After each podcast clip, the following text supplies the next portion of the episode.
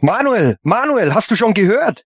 Aber was soll er denn gehört haben, Michael? Er sitzt doch nur hier in der Sonne und döst. Was gibt es denn, Sebastian? Warum bist du denn so erregt? Lass mich für Sepp antworten, Manuel. Ich habe telefoniert. Du weißt, ich bin ein sehr guter Anrufer. Ja, das hat Michael getan. Und Gordon, der Formlose, ist nicht drangegangen. Dann soll er die Breitseite meines Schwertes spüren. Und den Honig essen. Das ertrage ich nicht. Ich gehe schwimmen. Nein, nein, er soll den Honig nicht essen. Wir brauchen neue Verbündete. Matthias, der talkende Leopard, die gefährlichste Sprechkatze von Eternia. Matthias! Matthias! Komm mal raus aus deiner Höhle! Ich kann nicht, Hordak, äh, Sebastian. Ich bin krank. Krank? Nein, du bist nicht krank. Du bist zutiefst enttäuscht. Ich sehe Ereignisse, die im Nebel liegen. Ich gebe euch Gold. So viel Gold, wie ihr wollt. Gold für den Sieg. Los, Matthias, Zugstarter reißen. Ich erinnere mich nicht mehr. Ich habe oft versucht, darüber nachzudenken. Es geht nicht, es ist weg. Mein Gehirn ist leer. Ich werde dir helfen, dich daran zu erinnern. Ich werde etwas veranlassen, das dir die Erinnerung zurückbringt. Dann werde ich Matthias Lieblingsspeise herbeizaubern. Sepp, was hast du getan? Der Teller schwimmt ja vor Ketchup. Warum bin ich nicht bei meiner Mama geblieben? Das hemanische Quartett. Präsentiert von planeteternia.de.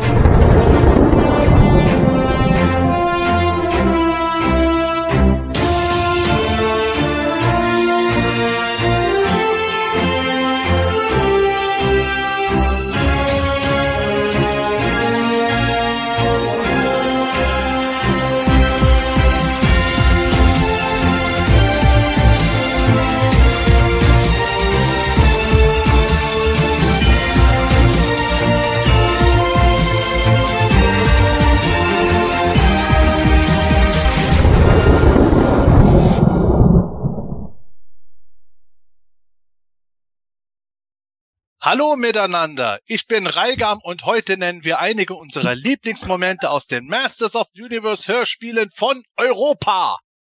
Genau das Richtige, wenn man krank im Bett liegt.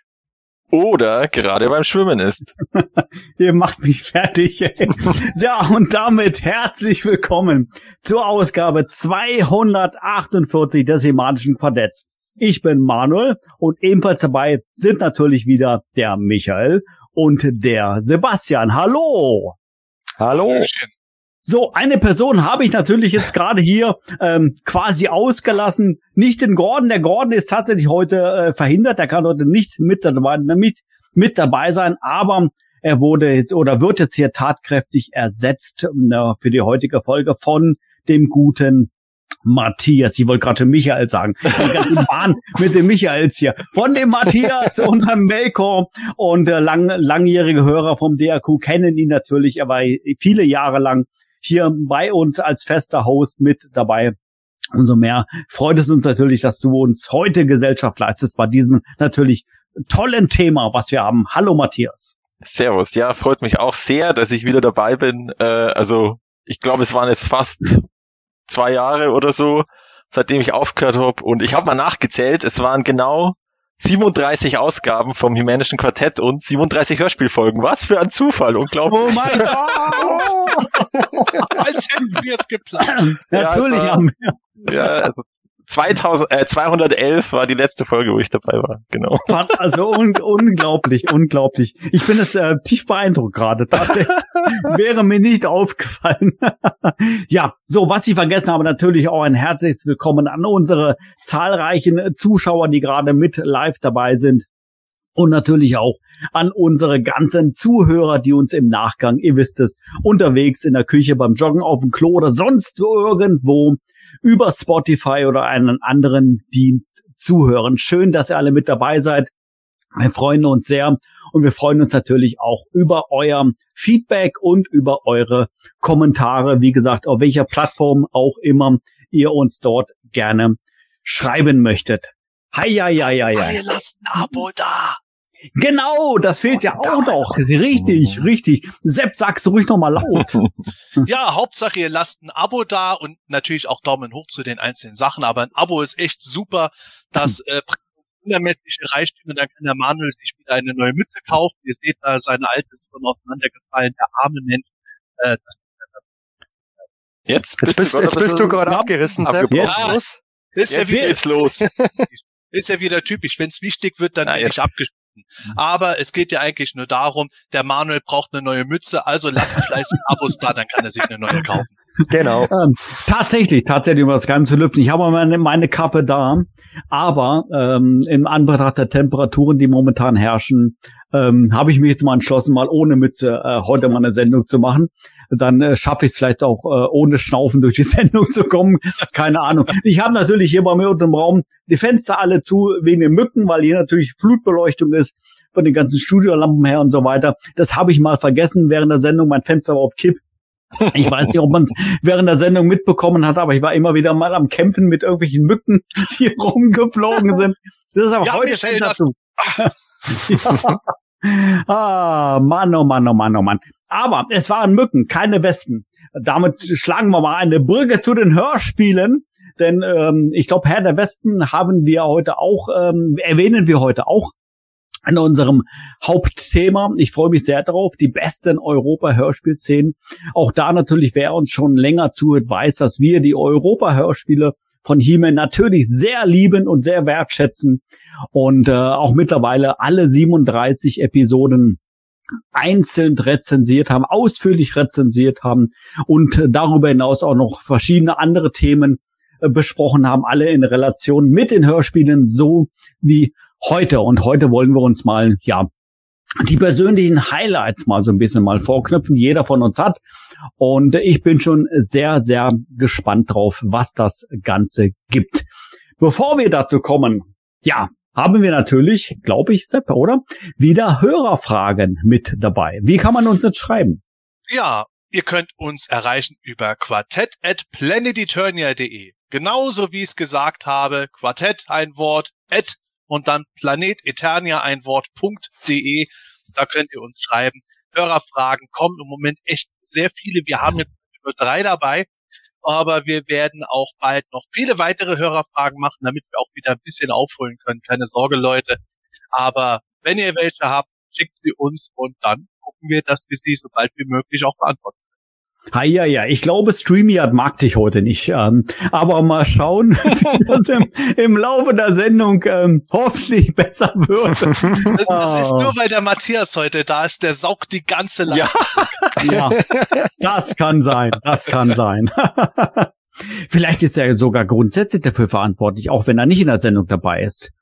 Da, da. Oh mein Gott, Ja, wer das weiß. Melkorsche Solo. okay, also ich habe eine Frage hier, die kommt vom ähm, Jörg und äh, der Jörg schreibt, äh, liebe Quartetskis.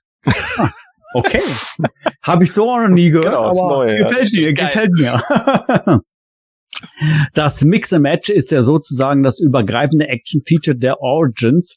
Für mich persönlich ist Mix and Match aber tatsächlich sehr nostalgisch, weil ich das als Kind mit meinen Vintage-Figuren auch schon betrieben habe.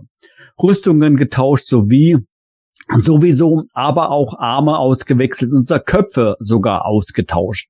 Habt ihr das als Kinder auch gemacht? Ging dabei was kaputt? Viele Grüße und immer vielen Dank für die tolle Website und das fantastische Quartett. Vielen herzlichen Dank, Jörg, für deine Frage und ähm, die Antwort, äh, oder die erste Antwort gibt uns jetzt gleich mal der Matthias. Ja, also natürlich haben wir das gemacht. Also klar, Rüstungen, das war ja im Grunde ein Feature, da konnte man ja wunderbar hinten aufmachen, also die ersten Rüstungen oder halt äh, die Klick Klickrüstungen, die aus Hartplastik, die zwar immer relativ schnell gebrochen sind, aber trotzdem, also das haben wir schon ziemlich oft gemacht. Und äh, musste man auch teilweise, wenn eine andere Rüstung irgendwie kaputt gegangen ist, dann mussten wir immer austauschen. Oder, äh, also das haben wir auch, die Arme hat Option, weil da waren ja diese dicken Pins außen und die konnte man abziehen und dann hat halt mal da, was weiß ich, der Skeletor die grünen Arme vom, vom Man at Arms gehabt oder, oder was weiß ich, die, die braunen Arme vom, äh, vom Triklops. Ähm, aber was dann natürlich passiert ist, ich glaube, die waren halt dann immer ein bisschen, die hatten schon so einen leichten Abrieb dann irgendwann und die waren halt dann irgendwann relativ locker. Also ich weiß noch beim, ich glaube beim Man at Arms konnte man irgendwann den, den äh, linken Arm wirklich so wie so ein Propeller einfach durchdran, so boop, und ähm, das war eigentlich das Einzige, aber sie haben noch kalten. Äh, Köpfe haben wir eigentlich nie rausgezogen, da, das haben wir uns nicht getraut. Aber, aber die Arme haben wir definitiv oft ausgewechselt, auch die Rüstungen. Und ja, das war im Grunde wirklich so eine Art kleines äh, äh Vorbild für die für das jetzige Mix and Match von die Origins. Das stimmt, ja. Ja, ähm, also ich kann mich nicht mehr aktiv dran erinnern, dass wir das gemacht haben, aber ich gehe mal davon aus, dass wir mit Sicherheit Rüstungen, Waffen, vielleicht auch Arme getauscht haben. Ähm, ultimativer Mix und Match natürlich Modulog und Multibot, das ist eh klar, ja. die beiden. Ähm, liegt auf der Hand. Bei mir gibt es sogar ein Kindheitsfoto, das habe ich sogar, haben wir hier in der Sendung schon ein, zwei Mal gezeigt, in Videos habe ich es auch schon mal gezeigt, da sitze ich hinter Castle Grayskull in unserem Wohnzimmer und da sieht man oben bei Grayskull einen schwarz angemalten Bow ähm, mit Flügeln hinten dran geklebt von Soa. Also den muss ich ziemlich zerrupft haben irgendwie damals. Keine Ahnung, was da bei mir abging. Das könnte man jetzt auch als Mix and Match bezeichnen, aber ich glaube tatsächlich, dass ich das früher draufgeklebt habe. Aber da gibt's sogar einen Beweis dafür, so einen, einen Anti-Bow sozusagen. Aber ähm, ja, man natürlich nicht in dem Ausmaß wie jetzt bei den Origins, aber ja, ausgetauscht haben wir sicher mal. Ich, ich meine mich zu erinnern, dass ich auch mal die Köpfe von von ähm, dem Drachen von Dragon Blaster Skeletor an Cobra Khan gewechselt habe. Ich, ich weiß nicht, ob die hundertprozentig austauschbar sind, da bin ich mir nicht sicher. Ähm, aber geht geht glaub, ziemlich da, hin, glaube ich. Ich glaube, ja. da hat da noch was rausgeschaut vom, ja, vom so minimal, ja. Me Mechanismus, aber es ging, ja, das stimmt, ja. ja. ja und ansonsten, wie gesagt, ähm, natürlich mal Rüstungen getauscht, aber ähm, ja, ich, da, da habe ich tatsächlich keine so aktive Erinnerung mehr dran. Hm. Ich habe das tatsächlich nie gemacht. Also Rüstung natürlich. Also dafür waren sie ja da. Gerade wie du äh, sagst, Matthias, mit den ähm, Hartplastik-Klickverschlüssen und so weiter. Man musste da auch natürlich ein bisschen aufpassen. Aber das hat man natürlich gemacht, logisch. Modulok Multibot, klar, das war ja das Action-Feature. Aber auf die Idee gekommen, die Arme auszutauschen, bin ich tatsächlich nie gekommen. Ähm, wenn ich die Idee hatte, hatte ich Angst, dass ich irgendwas kaputt mache. Also weil es, es war ja nicht dafür gemacht, das so zu, damit so zu spielen. Ähm, und von daher kam das für mich auch nie in Frage. Und Köpfe sowieso nicht, um Gottes Willen. Äh, ich glaube, ich hätte dann diesen weichen Gummikopf unten nie wieder in irgendeine Öffnung reinbekommen, äh, weil ihr, weil ihr einfach zu ungeduldig anderen gewesen wäre und hätten wahrscheinlich in die Wand geworfen oder sowas alles. Also das äh, so oder so nicht. Und äh, Beine, Beine tauschen? Beine tauschen? Oh, na gut. Beine tauschen man nicht, aber ja, also wie gesagt, ähm, war habe ich so nie nie in irgendeiner Weise jetzt aktiv jetzt betrieben wie gesagt ab, abgesehen mal von den tatsächlichen Rüstungen ich habe tatsächlich bei meinem damaligen Zauberrüstung himmel mal den Kopf abgemacht und habe dann auch ziemlich rumgetan, dass der wieder reingegangen ist. Und ich habe auch von Figuren Arme abmontiert, aber habe die nicht mit anderen Figuren getauscht. Das war nicht so meins. Also Mix and Matches für mich tatsächlich bei den Origins deutlich spannender, wie muss ich euch mal zeigen, die hier im Videostream sind. Hier Snake Trooper mit King Hiss Schlangenarm und Schlangenkopf. Das sieht schon ziemlich geil aus, sowas. Also bei sowas habe ich dann Bock. Aber in den 80er Jahren, das war wirklich nicht so meins dabei. Also ich habe tatsächlich gerne Figuren demontiert, soweit man sie demontieren konnte. Oder auch generell die Toys. Der Talonfighter war ja auch so ein Ding, den konntest du ja wirklich komplett zerlegen, wenn du es wolltest. Und äh, das fand ich faszinierend aber so dieses Mixen, die Arme von Mechaneck zum Torso von Man at Arms und der Kopf von Skeletor obendrauf, da wäre ich da nicht drauf gekommen. Äh, das hätte mir da jetzt nicht so viel gegeben. Mal zum Ausprobieren ein bisschen, aber mehr auch nicht. Die nächste Frage kommt von Louis und er schreibt, Hallo liebes DHQ, was haltet ihr von der Idee, Triklops nicht nur als Kundschafter, und äh, Ingenieur in Skeletors Diensten, sondern auch als Scharfschütze zu inszenieren. Glaubt ihr, eine derartige Rolle wäre Mattel damals wie heute zu kaltblütig und gewalttätig gewesen? Oder gab es vielleicht in irgendeinem Werk bereits Triclops als Scharfschützen? Cheerio, Louis. Ah, das weiß der Michael.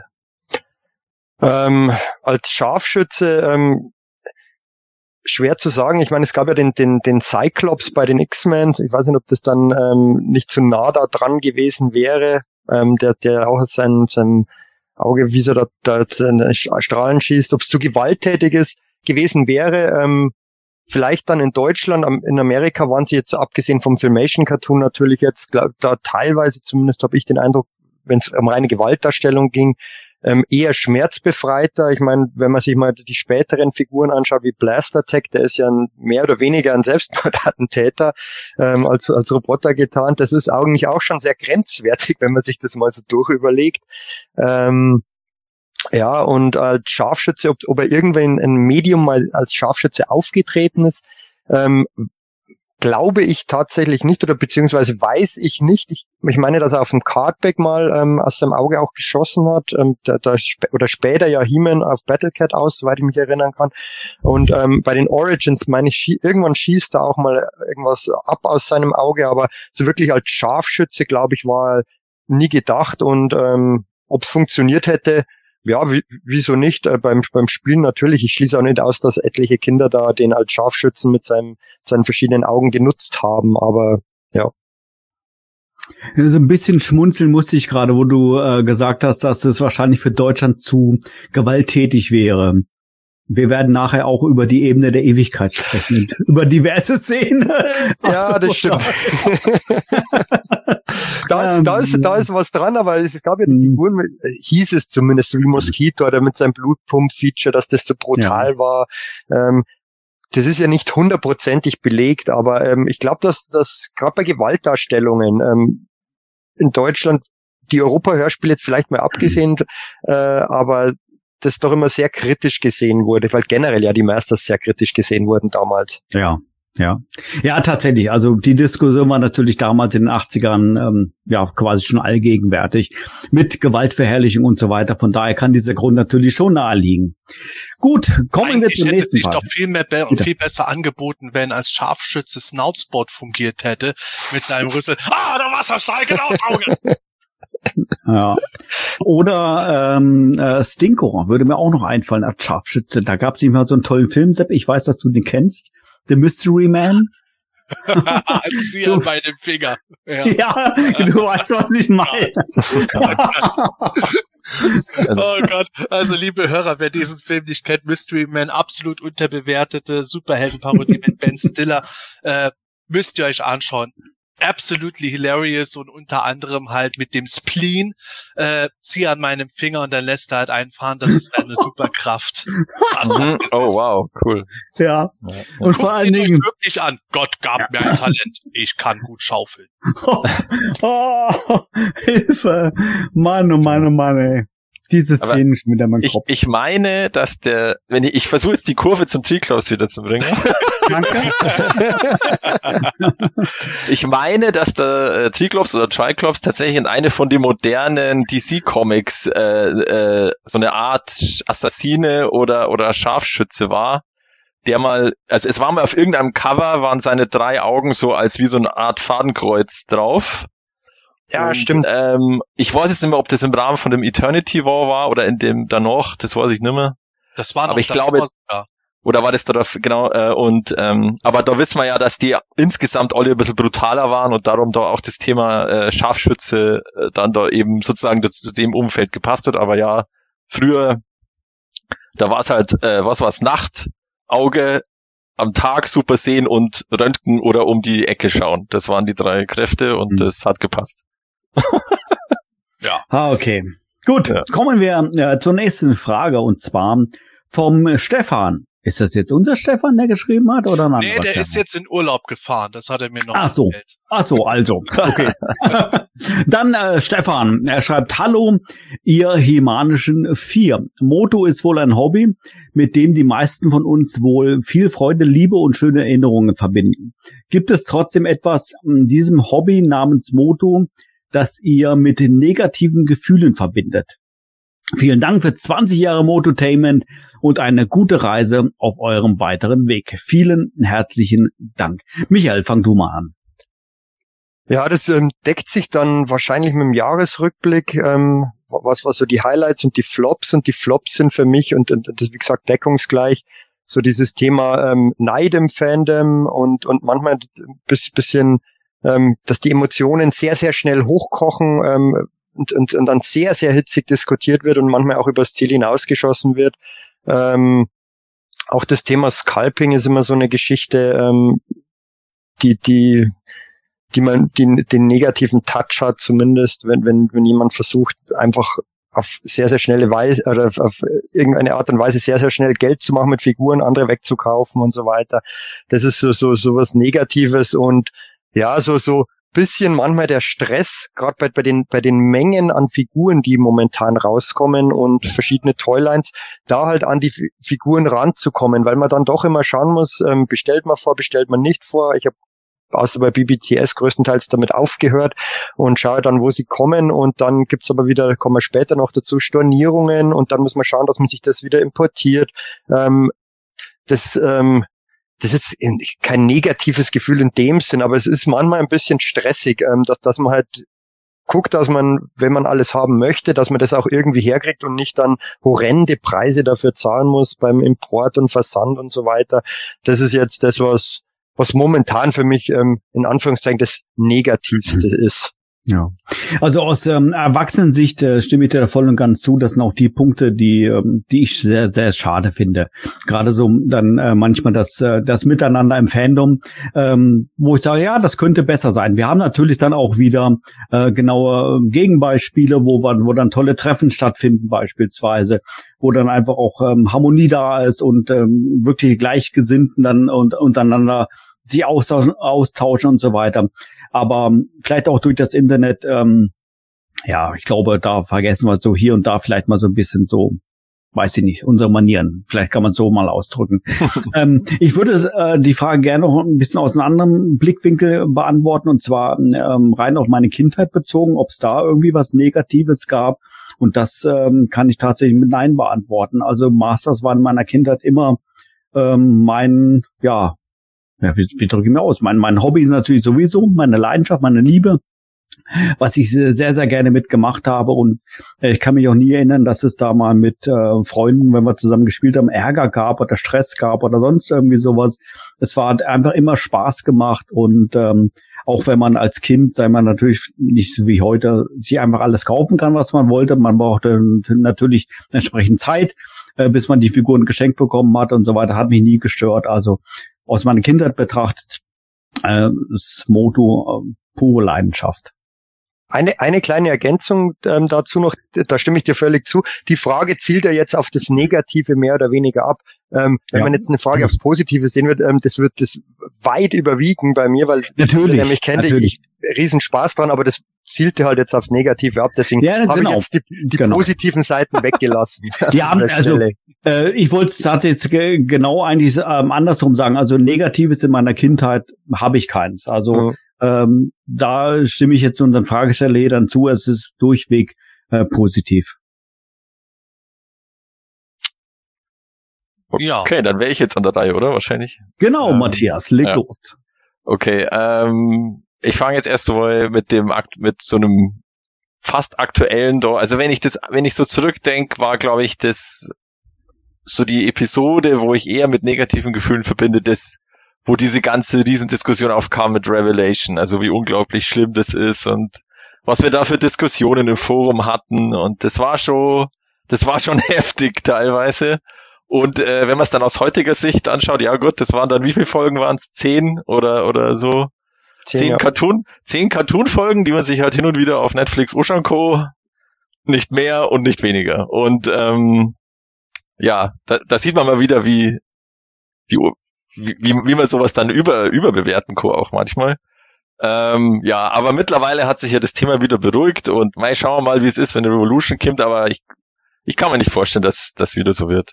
Und ähm, ja, aber es wirklich, wenn man sich vorstellt, wie, was das für eine kleine Episode ist, da diese paar, paar Wochen oder Monate, die dort die Diskussion war, im, im Gegensatz zu den 40 Jahren Motu, die es jetzt insgesamt gibt, äh, das überwiegt schon äh, das Positive unglaublich. Und ich habe eine negative Sache aus, aus der Kindheit. Uns ist zweimal beim Triklops sind die Beine innerhalb von kürzester Zeit abgerissen und das war total blöd.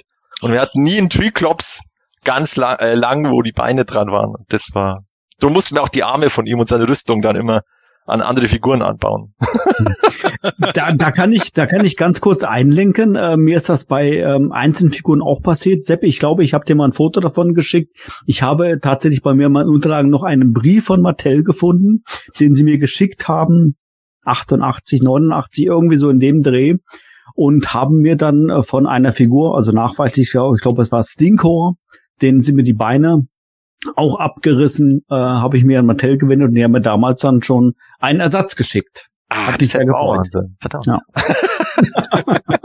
das, das, hast du ja das hast du kleinen Moment, das hast du ja. letztens mal die, diese, diese Schreiben von Mattel auch uns gezeigt oder in einer ja. WhatsApp-Gruppe gepostet. Das finde ich so großartig, dass du die noch hast. Äh, ja. Das sind solche Zeitdokumente unglaublich cool einfach. Ja. Tatsächlich, ja. Großartig. Ja, ähm, tatsächlich über solche Dinge könnte man möglicherweise wieder eine komplette Folge, ein Hauptthema füllen, wenn es darum geht, so die negativen Sachen, vor allem heute, äh, die sich auch aus meiner Sicht häufig irgendwo eher nicht um Motu selbst, sondern um das Drumherum drehen. Ich habe lange drüber nachgedacht und bin dann tatsächlich in der Kindheit auf äh, zwei negative Punkte gekommen, die ich ganz interessant fand, weil die auch heute immer wieder bestehen können, aber man legt sie heute anders aus. Das eine Thema ist, dass ich oft und wirklich sehr genau, und da bin ich vielleicht irgendwie der einzige Spezielle gewesen, aber ich habe wirklich sehr genau mir immer sowas wie die Werbehefte angeschaut und irgendwelche Bilder auf den Verpackungsrückseiten und so, wo man dann den Faker gesehen hat, den es in Deutschland eigentlich nicht gab. Oder in den Werbeheften hat man dann mal Bilder gesehen wie von Leech, der äh, noch ein bisschen besser bemalt war als die Figur, der dann oranges Schulterpolster hatte und äh, man, man hat gesehen, dass er eigentlich bauchfrei war und solche Sachen das sind Dinge, die ich heute auch noch ankreide, wenn äh, so diese Detailsachen, die eigentlich bei den Konzepten vorhanden waren, die wir auch tatsächlich auf dem offiziellen Material gesehen haben, wenn die bei den Figuren dann nicht umgesetzt waren, wenn was gespart wurde. Das äh, hat mich jetzt als Kind irgendwie schon immer ein bisschen so gestört, dass ich gedacht habe, ah, wieso ist das nicht so? Allerdings hat mich das nicht so gestört, dass ich die ganze Zeit so, äh, warum? Heute hänge ich mich zugegebenermaßen länger an sowas auf als früher, wo ich als Kind dann so so, aha, ja, schade. Okay, spielen wir weiter. Da, da, da, da, da. Als Kind hat man sich nicht so an diesen negativen Sachen aufgehangen, finde ich. Das äh, finde ich schon durchaus bemerkenswert. Ähm, ähnlich ging es mir auch mit, ah, bevor ich dazu komme, äh, was mir später, da war ich aber auch schon erwachsen, auch negativ aufgefallen ist in der 2000X-Ära, weil ihr gerade das mit Triklops erwähnt hattet bei den Vintage Toys. Der 2000X Triklops, den musste ich dreimal kaufen, weil der Kopf ständig abgebrochen ist. Und äh, da war Qualität äh, wirklich nicht besonders gut. Die Figuren haben sich schon nach zwei Monaten verfärbt und so Spielereien. Sowas gefällt mir natürlich auch nie, wenn einfach irgendwas passiert, äh, dass, dass das Zeug sofort kaputt geht, gefühlt. Aber was ich noch als zweites sagen wollte, das passt eigentlich zu dem, was ihr auch gesagt habt was ich auch ähm, angedeutet habe, so dieses ganze Drumherum, das man heutzutage hat. Das ist dann äh, oft das Negative. Man könnte jetzt viel darüber reden. Ich bin manchmal tatsächlich entsetzt, wie vielen Leuten es irgendwo äh, dann scheinbar teilweise irgendwie drum geht, ihr eigenes Ego aufzupolieren oder generell, wo es um Egos dann geht, äh, wo der eine dem anderen die Butter auf dem Brot nicht gönnen möchte und jeder möchte größer, schneller, geiler sein als der andere oder äh, dann, dann muss halt irgendeine Wahnwitzaktion gemacht werden, nur um zu zeigen, dass man den dicksten Geldbeutel hat. Ich verstehe sowas manchmal nicht. Also vielleicht bin ich zu erwachsen dafür, muss ich ganz ehrlich sagen. Ich finde es ein kindisches Verhalten ich bin nicht ganz frei von äh, manchen Sachen, niemand ist perfekt, aber es ist teilweise wirklich lächerlich, wie sich erwachsene Leute mitunter benehmen. Was ich aber verstehen kann, und das wird auch bei uns im Live-Chat immer wieder gesagt, ist so die Verfügbarkeit an Toys. Und auch das habe ich als Kind schon festgestellt, wie ich gesagt habe, ein Faker auf der Verpackungsrückseite gesehen und es gab ihn nirgends zu kaufen. Und das habe ich schon bei mehreren Figuren festgestellt gehabt, dass es die nicht zu kaufen gab. Auch ganz regulär erhältliche Figuren, sowas wie Stratos, die wurden ja dann irgendwann auch nicht mehr weiter angeboten. Da war ich dann quasi zu spät dran. Andere Figuren gab es Trapjaw habe ich nur ein einziges Mal in dem Laden gesehen, den habe ich dann auch zum Glück bekommen. Ansonsten hätte ich nie die geil, eine der geilsten Masters-Figuren ever bekommen. Das vergisst man leicht, dass auch früher nicht alles überall in rauen Mengen erhältlich war. Aber Tatsache ist, dass wir auch heutzutage natürlich das Problem haben, wir würden am liebsten in, in das Geschäft um die Ecke gehen. Wir haben eine gigantische Wand voller Masters of the Universe Figuren. Jeder Charakter ist da fünfmal am besten und wir können den einfach rausziehen, den wir gerade wollen ist faktisch nicht so und es gibt auch tatsächlich Dinge, die es einem mitunter unnötig schwer aus reiner Fansicht machen, auch wenn man gewisse Dinge auch verstehen kann. Es muss sich am Ende alles verkaufen, aber es ist schon anstrengend. Und das ist natürlich schon ein negativer Punkt, wenn man halt wirklich sofort, sobald eine Meldung kommt, durch sämtliche Geschäfte tingeln muss. Man muss gucken, kann ich bei dem Shop was bestellen? Wird das überhaupt bei dem äh, Shop dann auch tatsächlich angeliefert und ich bekomme es? Das ist natürlich ein großer negativer Punkt heutzutage. Gut, prima. Vielen herzlichen Dank, äh, Stefan, für deine Frage. Ähm, Sepp, du hast es vor ein paar Minuten schon gesagt. Wer uns schreiben möchte, schickt uns am besten eine E-Mail an quartett at und wir freuen uns, wie gesagt, jedes Mal über Post von euch und mit ein bisschen Glück ist deine Frage in einer der nächsten Sendungen mit dabei. Gut, kommen wir zu den Neuigkeiten. Na klar, haben wir auch diesmal wieder mit im Gepäck ähm, keine DAQ-Sendung ohne News, ohne Neuigkeiten. Dafür ist es ja mittlerweile die, die Produktvielfalt so groß. Also ähm, ja, hört ja gar nicht auf. Warum auch? Macht ja Spaß.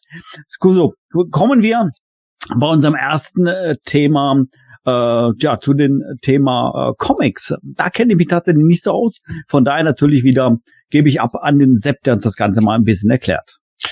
Ja, wir hatten ja zuletzt die Masterverse-Miniserie, eine Art Anthologieserie mit einer kleinen Rahmenhandlung drumherum, ganz unterschiedliche Zeichenstile und Stories. Und wir werden ab September eine neue Miniserie bekommen, wieder wohl vier Teile.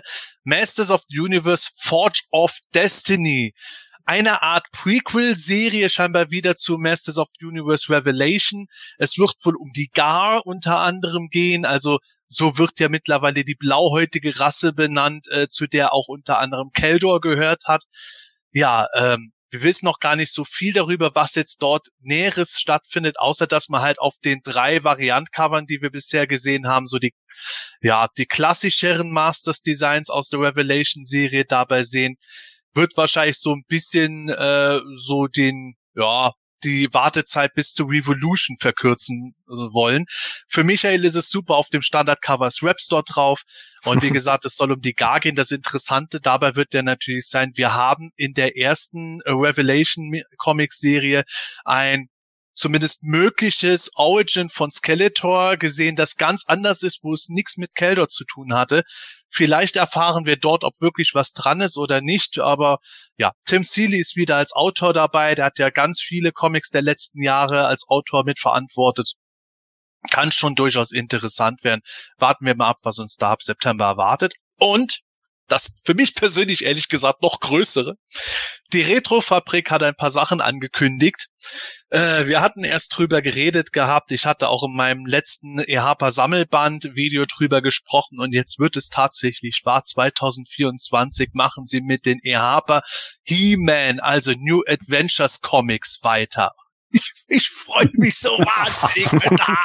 Es sind leider nur sechs Hefte damals gewesen, aber ich gehe ab wie Schwitzkatz. Ich kann es euch gar nicht sagen. Und wenn ihr jetzt sagt, oh, New Adventures ist voll scheiße. Leute, un ohne Witz, ich weiß, ich bin NA-Fanboy, aber unabhängig davon, gebt euch mal die Chance, diese Sachen zu lesen. Die Geschichten sind wirklich zum Großteil zumindest echt gut gewesen. Ich kann es euch nur empfehlen, wenn ihr die Masters Harper Stories mögt, solltet ihr die auch mal zumindest ausprobieren, auch wenn Heeman im Weltraum ist und nicht mehr auf Eternia, aber auch der Übergang dazu ist in diesen Heften so gut wie sonst nirgends gemacht worden. Absolut. Ja, gebt dem Ganzen eine Chance, wirklich. NA, ich freue mich einfach riesig drauf. Und zugleich, es wird eine Neuauflage vom Interpart-Sammelband geben, den hatten sie ja jetzt eine Weile nicht mehr bringen können.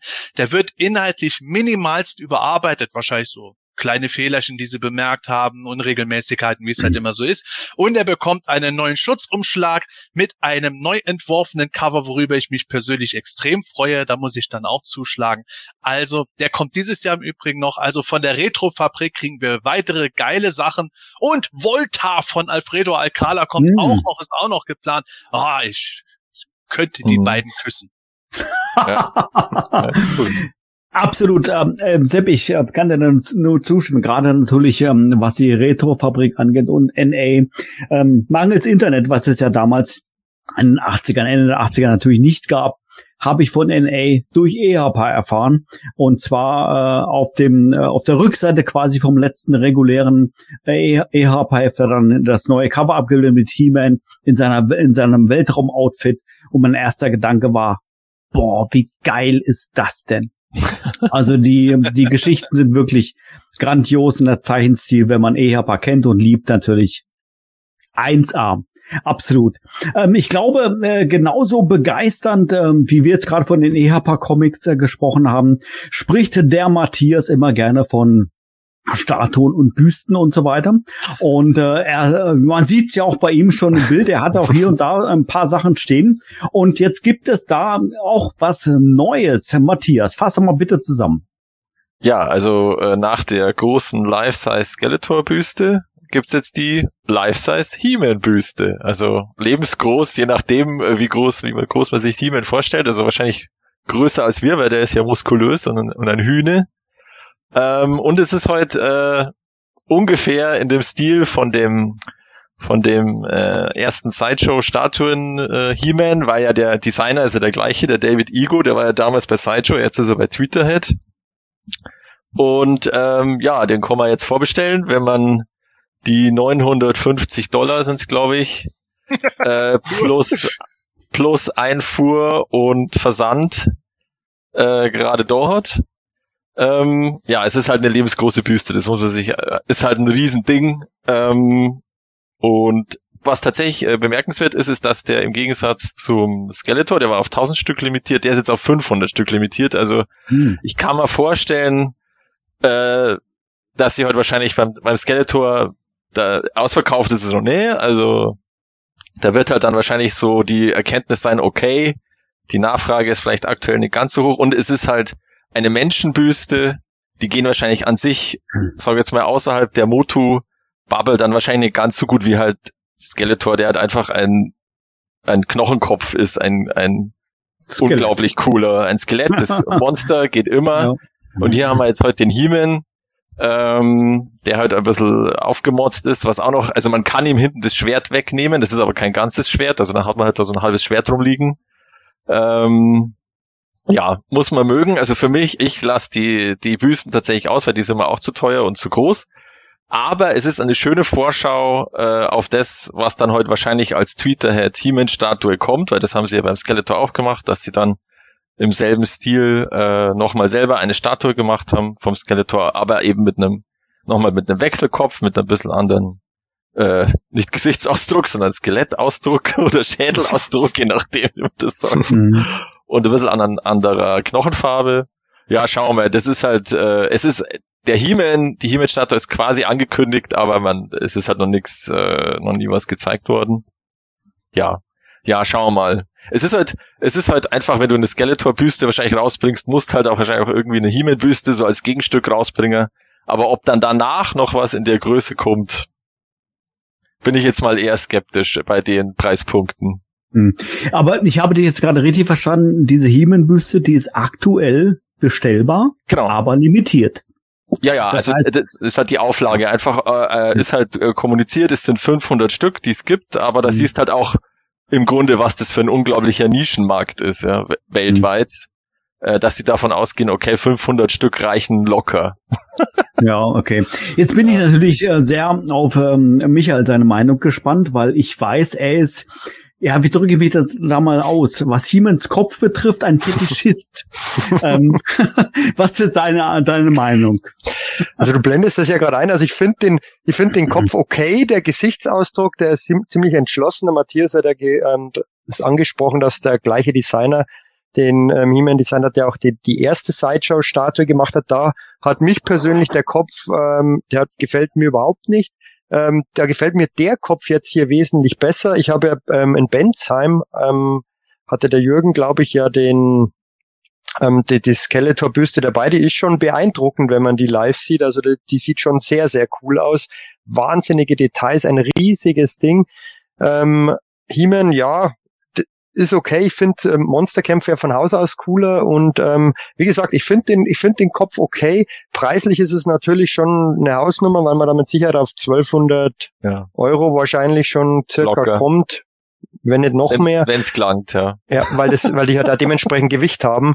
Und mhm. der Karton, glaube ich, war riesig, wenn ich mich noch recht erinnere. Mhm. Ähm, ja, wie gesagt, da gibt's, der Matthias hat es ja schon angesprochen, sehr, sehr kleine Sammlerschaft. Ähm, wenn da jetzt irgendein Charakter kommt, angenommen, da kommt jetzt mal Webstore, dann, dann, dann würde ich tatsächlich ins Überlegen kommen, aber das ist, das muss man halt auch ausstellen können. Und ich finde solche, solche Sachen, da, da braucht man meiner Meinung nach ähm, das, das, das kann man nicht einfach im Regal dazustellen, das muss einfach schon irgendwo separat stehen, dass das wirken kann.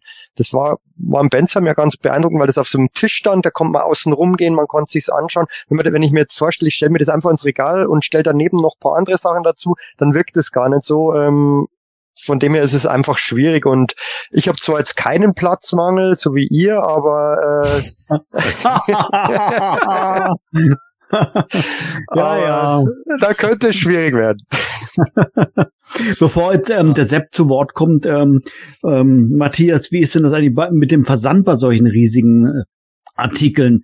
Ist da die Gefahr nicht sehr, sehr groß, dass irgendwas kaputt geht?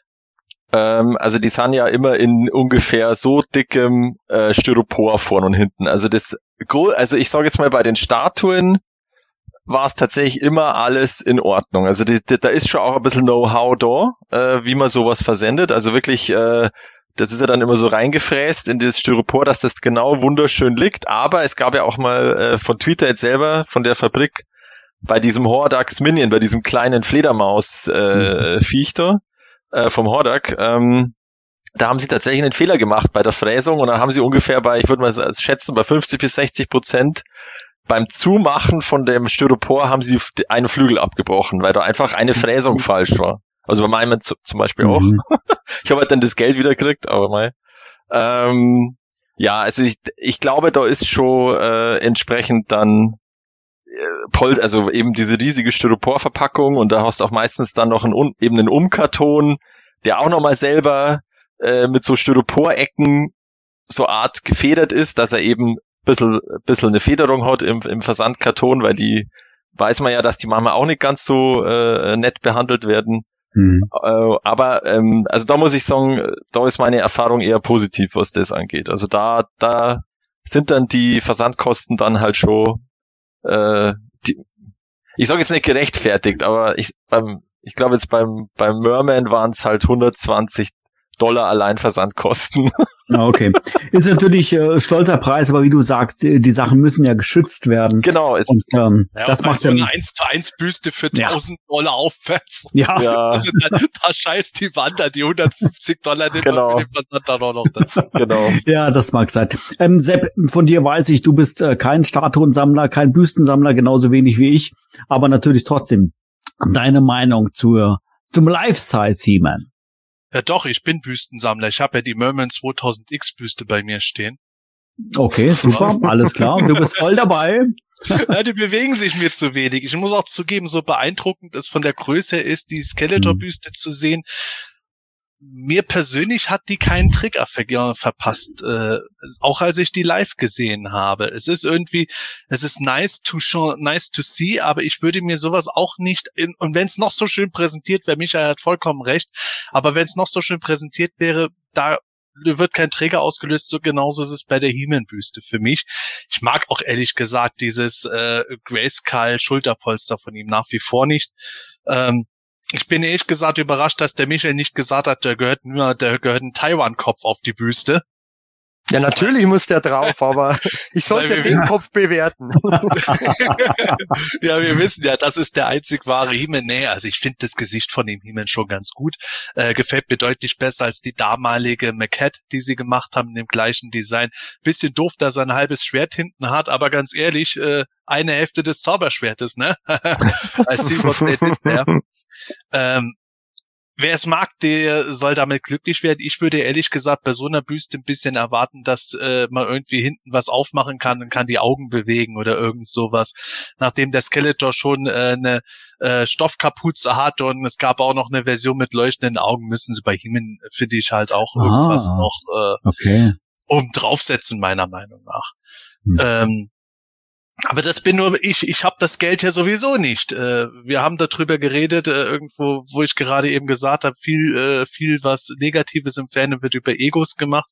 Und ähm, ich äh, muss jetzt diesen He-Man nicht haben, um damit irgendwie anzugeben, wenn er mir nicht gut gefällt. Aber ich freue mich für jeden, der diesen He-Man so geil findet und sagt, boah, ey, ich muss die Kohle investieren.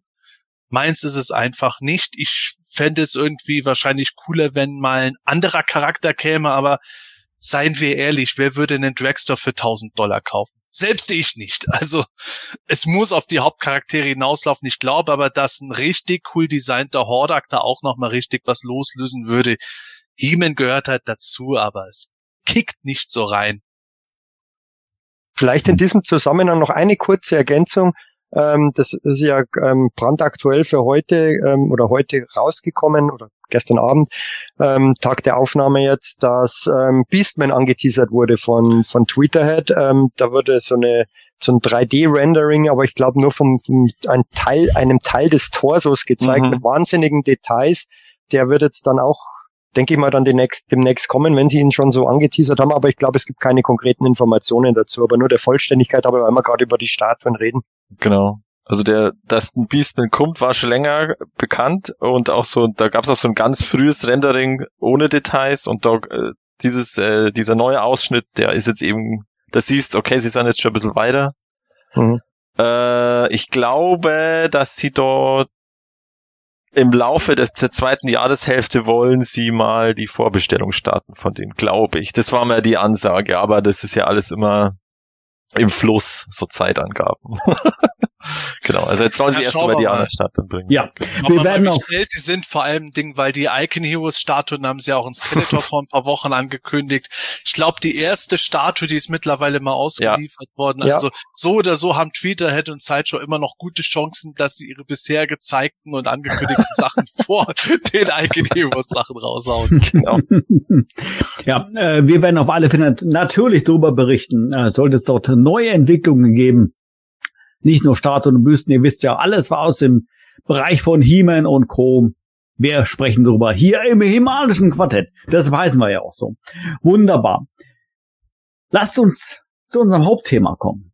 Ich freue mich äh, sehr darüber, äh, dass wir über Hörspiele heute sprechen werden. Ich habe es einleitend äh, bereits gesagt, äh, wir haben in, in unseren fast 250 Folgen sehr oft über Hörspiele gesprochen und äh, jedes einzelne auch ähm, ausführlich, auch rezensiert. Ähm, gerne mal reinhören und wieder anhören. Und heute wollen wir uns mal über die ja, besten Szenen, für uns besten Szenen, ähm, ein wenig mal austauschen und äh, sprechen. Aber ich bin allerdings gerade etwas abgelenkt äh, bezü bezüglich der Thema Hörspiele, weil ich sehe beim ähm, Matthias und beim Sebastian so ein richtig geiles Poster im Hintergrund. Ein Hörspielposter. Sepp, was hat's damit auf sich? ja, also, liebe Hörer, zuerst einmal, wenn euer Liebl eure Lieblingspassage heute nicht vorkommt, wir wollen ja irgendwann in der Laufzeit auch mal fertig werden. Wir können so ein Thema auch jederzeit nochmal bringen. Ihr müsst uns einfach nur Feedback geben. Boah, bitte nochmal das Thema fortsetzen. Also, keine Sorge ist immer die Möglichkeit da. Aber was Manuel gesagt hat, ja, bei Matthias und bei mir hängt so ein schönes Poster da. Es ist das Giganten des Universums, das Masters Hörspielposter, das wir gemacht haben. Hatten wir ja schon vor einer Weile mal angeboten gehabt. Sehr schön im Hörspielcover-Look gemacht, wenn man zwei Poster bestellt. Das ist die Melk die Kuh Edition und äh, da kann man sich die Rückseite und die Vorderseite schön nebeneinander hängen. Dann hat man den Inner-Hörspiel-Einleger-Look dabei. Wir haben eine ganze große Sprecherriege. Wer hat alles Many Faces gesprochen? Die stehen unter anderem drin. Auch der Mürad und der Ofter-Sprecher sind dabei. Die Sonderfolge ist auch nochmal abgebildet. Und äh, ja, das äh, gibt es bei uns im Webstore jetzt zu kaufen, genauso wie das äh, Origins Checklisten Poster vom letzten Jahr. Auch das haben wir noch mal reingemacht. Die Leute haben immer wieder nachgefragt. Wer es jetzt haben will, der kann beide Poster einmal oder mehrmals bestellen zum Kombo-Versand. Und äh, ja, so viel zur Werbung, damit wir endlich reich werden. Als ob. Das, ähm, das Lustige ist, äh, Sepp und ich haben uns verabredet und haben, und haben gesagt, Mensch, ich hänge das Hörspielposter auf, hat Sepp gesagt, und ich hänge das Checklistenposter auf, damit ich dann auch darauf referenzieren kann. Und wie Biesman so schön immer wieder mal sagt, ich hab's vergessen. Oh, oh, oh Mann, Mann, Mann, Mann, wo hab ich denn hier? Ach, ich bin gleich wieder da. Ein Moment. Ja. Ach, Mann, oh Mann, oh Mann. Einmal mit Profis arbeiten. Naja, so ist das, so ist das. Gut, dann, ah, da ist der Sepp schon. Sepp, hast so, du tatsächlich schon griffbereit? Also die gar nicht so schleichende Schleichwerbung können wir machen. Äh, morgen treffen wir uns ja, der Michael, der Matthias und ich mit vielen anderen Leuten im Münchner Raum an der Isar zum Grillen. Da hole ich dir auch einfach mal spaßeshalber mit damit das Grillfleisch bezahlt ist. Und äh, ja, also liebe, liebe Hörer, die jetzt äh, vielleicht auf YouTube reinschauen wollen, da ist das Poster nochmal zu sehen. Auch beidseitig bedruckt. Es ist die Edition vom letzten Jahr, aber nochmal überarbeitet. Unter anderem hat Battlekit jetzt einen Helm und ein paar Charaktere haben auch nochmal neue Fotos bekommen. Haben wir jetzt auch nochmal reingemacht zu unser Evergreen. Und keine Sorge, es kommen noch weitere Poster von den Origins. Da gibt's ja mittlerweile mehr Toys mittlerweile, aber ja. Also wer die cool findet und gerne welche haben will, bestellt gerne bei uns im Webstore. Da helft ihr uns ein bisschen dabei, den ganzen Bums weiter zu finanzieren und am Laufen zu halten. Und ich hoffe, ihr habt Spaß dran. Es kann nie genug Checklistenposter geben. so, jetzt aber genug der Werbung. Jetzt äh, widmen wir uns mal tatsächlich den Europa-Hörspielen. So, vielleicht mal ein bisschen zur Erklärung. Ähm, wir haben ähm, im Vorfeld jetzt vor der Sendung uns ein wenig ausgetauscht und ein, äh, ein wenig, sage ich jetzt mal, ähm, Hörspielszenen mal so eingesammelt, die jeder von uns so persönlich äh, ganz toll findet. Ich habe versucht, das mal ein bisschen äh, zusammenzumischen und ähm, ja, würde ich doch mal sagen, fangen wir doch mal passenderweise mit der Episode 1 an. Der Sepp hat es gerade schon gesagt. Ähm, die Hörspielszenen, äh, Hörspielszenen, die Hörspiele, die sind randvoll mit genialen Szenen, äh, mit genialen Dia Dialogen, einfach auf, aus unterschiedlicher Perspektive heraus, was uns da gut gefällt, was euch gut gefällt, was dir gut gefällt. Wir können natürlich jetzt hier nicht auf alles eingehen, weil dann hören wir uns alle Hörspiele an, komplett durch, von 1 bis 37. Das geht natürlich zeitlich nicht. Von daher bedeutet das natürlich nicht, dass die Szenen, die wir heute nicht ansprechen, uns nicht gefallen. Um Gottes Willen, nein. Sondern wir müssen uns natürlich aus zeitlichen Gründen auch ein wenig beschränken.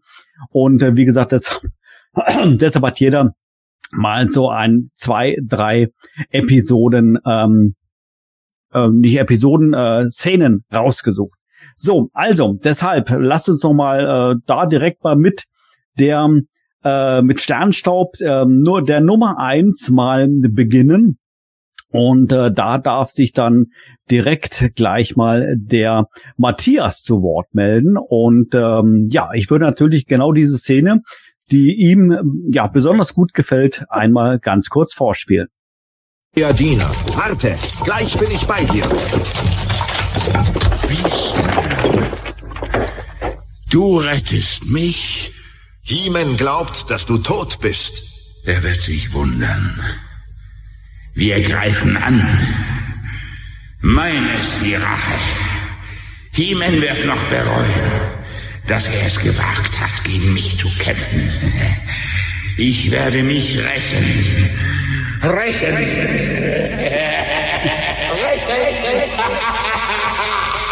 Ich lebe. Ich lebe.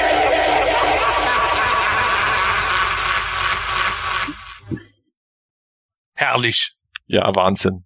Ähm, ja, äh, die Musik hast du jetzt ja ausgeblendet, wahrscheinlich aus äh, Copyright-Strike-Gründen. Aber danach, also ich, das passt ja wirklich hervorragend. Also eben Ja. dieses äh, unglaub, dieses unglaubliche Lachen vom vom äh, Peter Passetti Skeletor, dieses ich werde mich rächen und wie er sich darüber freut, dass er doch lebt und der dumme He-Man meint, dass er tot ist und äh, dass er einfach meint, ja okay, der weiß gar nicht, was jetzt eigentlich los, also äh, der He-Man weiß gar nicht, was jetzt eigentlich losgeht und dann kommt halt diese fette Musik äh, dahinter. Ähm, Mhm. Ich hab's, die ist tatsächlich auf YouTube äh, bei bei einem Kanal als Temple of Doom. Äh, das ist so ein Kanal, der hat diese, der hat ein bisschen so Hörspielmusiken drin. Äh, also wenn es einer suchen will, nach Temple of Doom suchen. Ich weiß auch nicht warum. ähm, aber das ist einfach so, einfach diese komplette Szene ist ist einfach genial. Du kriegst richtig Schiss vom vom Skeletor und ähm, ja perfekt. Also das ist für mich eine der grandiosesten Szenen aus den Hörspielen. Ich habe es jetzt mal auf Platz. Bei mir, bei mir war es Platz zwei von meinen Top drei. Ja, ich habe es ein bisschen durchgemischt. Also Ja, wie gesagt, von daher eine lose, eine lose ähm, Reihenfolge an dieser Mhm. Stelle. Ich habe mich tatsächlich für die gleiche Szene entschieden. Ähm, ich muss allerdings fairer aber dazu sagen, dass ich finde, dass Skeletor in Sternshop sowieso unfassbar gut dargestellt Mhm. wurde. Auch die ersten Dialoge, wie dann, äh, wie er sie dann quasi vorstellt und ähm, dann mit Tila und Man at Arms dann da äh, quasi spricht. Und auch hier das Ende, das ist so unfassbar atmosphärisch, jetzt wieder Gänsehaut. Das ist so gut umgesetzt. Wahnsinn. Ja, ist bitte. Also Peter, Peter Passetti ist halt einfach auch so großartig als Skeletor, ist einfach, man haben ja schon tausendmal gesagt und wurde tausendmal gesagt, aber ähm, unglaublich, wie der den Skeletor spricht, wie der den rüberbringt. der hat vor allem die gesamte Bandbreite irgendwo gehabt. Passetti als Skeletor, als in den frühen Folgen natürlich, die generell düsterer waren, als das pure böse Hexenmeister und sowas. Und dann ist es ja im Lauf der Serie immer mehr ein bisschen aufgeweicht und dann haben wir natürlich irgendwo das krasse Gegenteil in Folge 31, die Pyramide der Unsterblichkeit gehabt, wo er dann krank im Bett liegt. Was übrigens auch äh, Szene ist, die ich super geil finde, wo die ganzen, seit den ganzen Schergen um ihn drum herum stehen und man stellt sich das visuell vor Skeletor liegt krank im Bett mit Depressionen. Und die sagen, ja, komm, äh, du, äh, du bist doch nur, äh, du bist doch nur enttäuscht über deine Niederlage. Ja, ich bin gedemütigt. Und dann reicht es nur, um irgendeinen alten Schinken zu erwähnen und schon springt er wieder hoch. Und dann wartest du eigentlich drauf, dass von diesem einen Moment von Depri Skeletor auch dann wieder dieses kommt. Ja, genau, und beides die Rache. also, der Mann, der, der hat eigentlich so viel Talent in diese Serie reingebracht, äh, dass wir ihm heute noch ein Denkmal errichten müssten dafür. Wir hatten mit der mit den Hörspielen generell so ein Glück gehabt, dass die Sprecher einfach so gut waren und so gut ausgewählt wurden von Heike Dine Körting. Aber Peter Passetti, der hat da wirklich einen Bösewicht reingebracht. Perfekte Szene, Matthias. Sagt eigentlich alles über Skeletor aus. Äh, du hast es gerade schön äh, schon erwähnt, äh, die Szene, wie er krank im Bett liegt, quasi als Gegenpart. Und das Ganze hört sich wie folgt an.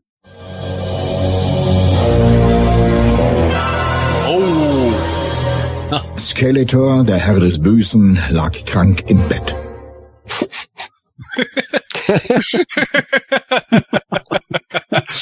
Horst Naumann, vielen Dank. Alles klar. Enough said. ja. Absolut. Sehr, sehr schön äh, tatsächlich dann dargestellt. Klasse. Ähm, ein äh, weiteres Highlight, ähm, das habe ich mir äh, tatsächlich rausgesucht, wobei ich ähm, ziemlich sicher bin, dass das ähm, andere ebenso sehen. Wir haben oft über diese Episode gesprochen, kommt aus Folge Nummer zwei, das Todestor. Also ähm, von dir mindestens weiß ich, Sepp, das ist einer deiner Lieblingsfolgen. Es Ähm, ist genauso. meine Lieblingsfolge. Genau, ähm, wie bei mir ähm, äh, tatsächlich dann auch. Auch da gibt es unfassbar gute ähm, Darstellungen, Dialoge und so weiter. Und eine davon, ähm, die ich äh, sehr, sehr atmosphärisch finde und mich damals, damals wie heute gepackt hat, ist äh, natürlich diese Szene, ähm, wie Triklops ähm, aus dem Hinterhalt kommt und Man at Arms entführt. Warte, Orko, ich will... Ah, er ist schon verschwunden. Zu spät. Arms, jetzt habe ich dich. Wo kommst denn du her?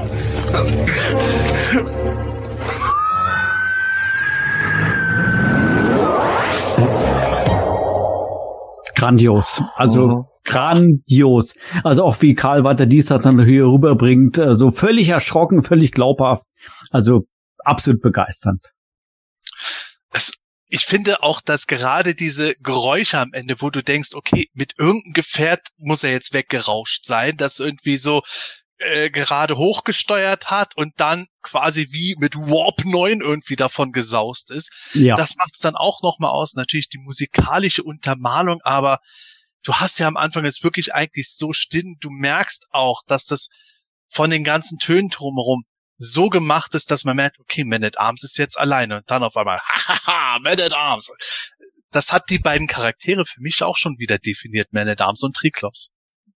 Das hat er auch der, der ähm, Simon Soltau ähm, so großartig eingefangen auf dem Boxart vom Todestor, auf diesem ähm, Artefakte der Macht Custom.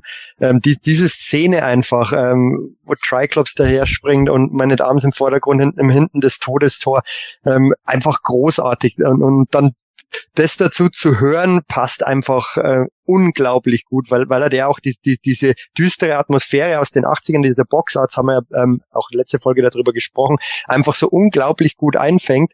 Und ähm, dann, dann die, die, die Sounds, die da immer eingespielt werden, die großartigen Sprecher, das ist einfach, ähm, wenn, ich, ich mochte ja immer furchtbar gern diese, diese Remus-Hefte, wo man auch ähm, diese Read-Along-Dinger, die, die sind natürlich mhm die sind gut gezeichnet, aber das lässt sich natürlich mit so einem Boxart nicht vergleichen. ähm, aber ähm, ich mochte es einerseits, mir das vorzustellen, aber ich, ich mag schon auch, wenn, wenn man wirklich ein Bild dazu hat. Das, das hat mir damals als Kind schon Spaß gemacht. Hm. An dieser Stelle natürlich herzliche Grüße an Simon Soul. Ähm, er war ja in unserer letzten Episode als Gast mit dabei und ähm, wer es jetzt gerade nicht so ganz genau äh, weiß, wer das jetzt ist, ähm, er ist der Künstler, der ja unfassbar schöne und äh, tolle und aussagekräftige Moto-Arts malt. Also tatsächlich auf äh, Leinwand und mit Öl. Und er ist selber sehr, sehr großer Hörspielfan und hat viele Szenen, wie unter anderem jetzt auch hier äh, das mit dem äh, Todestor äh, zusammen halt äh, für dieses Boxart von Artefakte der Macht ähm, diese Szenerie gezeichnet und noch viele, viele andere auch. Und ähm, tatsächlich ähm, hat er sich bei uns im Vorfeld gemeldet und hat, hat gemeint, Mensch, wenn ihr wollt, blendet doch gerne von mir Bilder mit ein an eurer Sendung. Vielen herzlichen Dank, lieber Simon, an dieser Stelle. Es hat es leider nicht mal zeitlich gereicht, alles vorzubereiten äh, für die Sendung, aber trotzdem natürlich vielen, vielen Dank und äh, an jeden, wie gesagt, der, der diese Bilder gerne mal äh, sehen möchte, kann dann äh, gerne mal nach Simosol suchen im Netz und natürlich auf äh, Planet Eternia. Auch dort sind sehr, sehr viele seiner Werke zu sehen. Absolut sehenswert. So, und der gute Sepp hält es gerade ja. in, in, die Kamera. Die, die Todestorbox, die ich bekommen hatte. Ganz genau. Großartig. Von Simon Soll. Also es ist so genial. Liebe Hörer, wenn ihr das gerade nicht seht, Simon Solls Gemälde ist wirklich grandios. Ich hätte es so gerne da ersteigert. Aber ja, das äh, reicht mir auch schon auf dieser Box. Man at Arms wird gerade von Triklops angegriffen und direkt im Hintergrund sieht man das Todestor. Ich habe es früher schon gesagt. In diesem Design tatsächlich äh, erschreckend nah an dem, wie ich es mir schon früher vorgestellt hatte. Ich kann es bis heute nicht fassen, wie gut sie meinen persönlichen Geschmack da getroffen haben. Es ist so schön gemacht worden und man sieht den Riesen im Hintergrund, was für mich auch wieder in dieser ohnehin absolut genialen Hörspielfolge auch ein weiterer schöner Moment immer war, wo man dann äh, von Wolfgang Völz gesprochen diesen Riesen hört, gerade wenn Heeman Orko und Orko dann rüberkommt. Halt, schon wieder zwei, hört er das gar nicht mehr auf. das, das ist so herrlich. Mein Gürtel, was machst du mit meinem Gürtel? Absolut. ähm, äh, ta tatsächlich ähm, ähm, hat der Matthias eine andere Szene gewählt. Allerdings auch natürlich auch aus dem Todestor. und zwar diese hier. Mal, was sehe ich denn da? Das ist die Stimme von Goras. Der Held. Siehst du, er fliegt nicht einfach weg, obwohl er weiß, wie gefährlich es in der Wüste ist. Er ist tapfer. Ein schwarzes Tor. Das muss ich mir genauer ansehen. Jetzt fliegt er tiefer. Genau auf das schwarze Tor zu. Ein schwarzes Tor. Seltsam. Ach, da ist doch jemand. Jemand da. Ein Arm und ein Bein stoßen aus dem schwarzen Tor hervor. Jetzt sind sie wieder weg. Und wer? Man at Arms. Es sieht aus, als ob er mit jemandem kämpft, der ihn im schwarzen Tor festhält. Was ist los? Die Maschine gehorcht mir nicht mehr. Bei allen Göttern. Der Gleiter stürzt ab! Nein, nicht doch.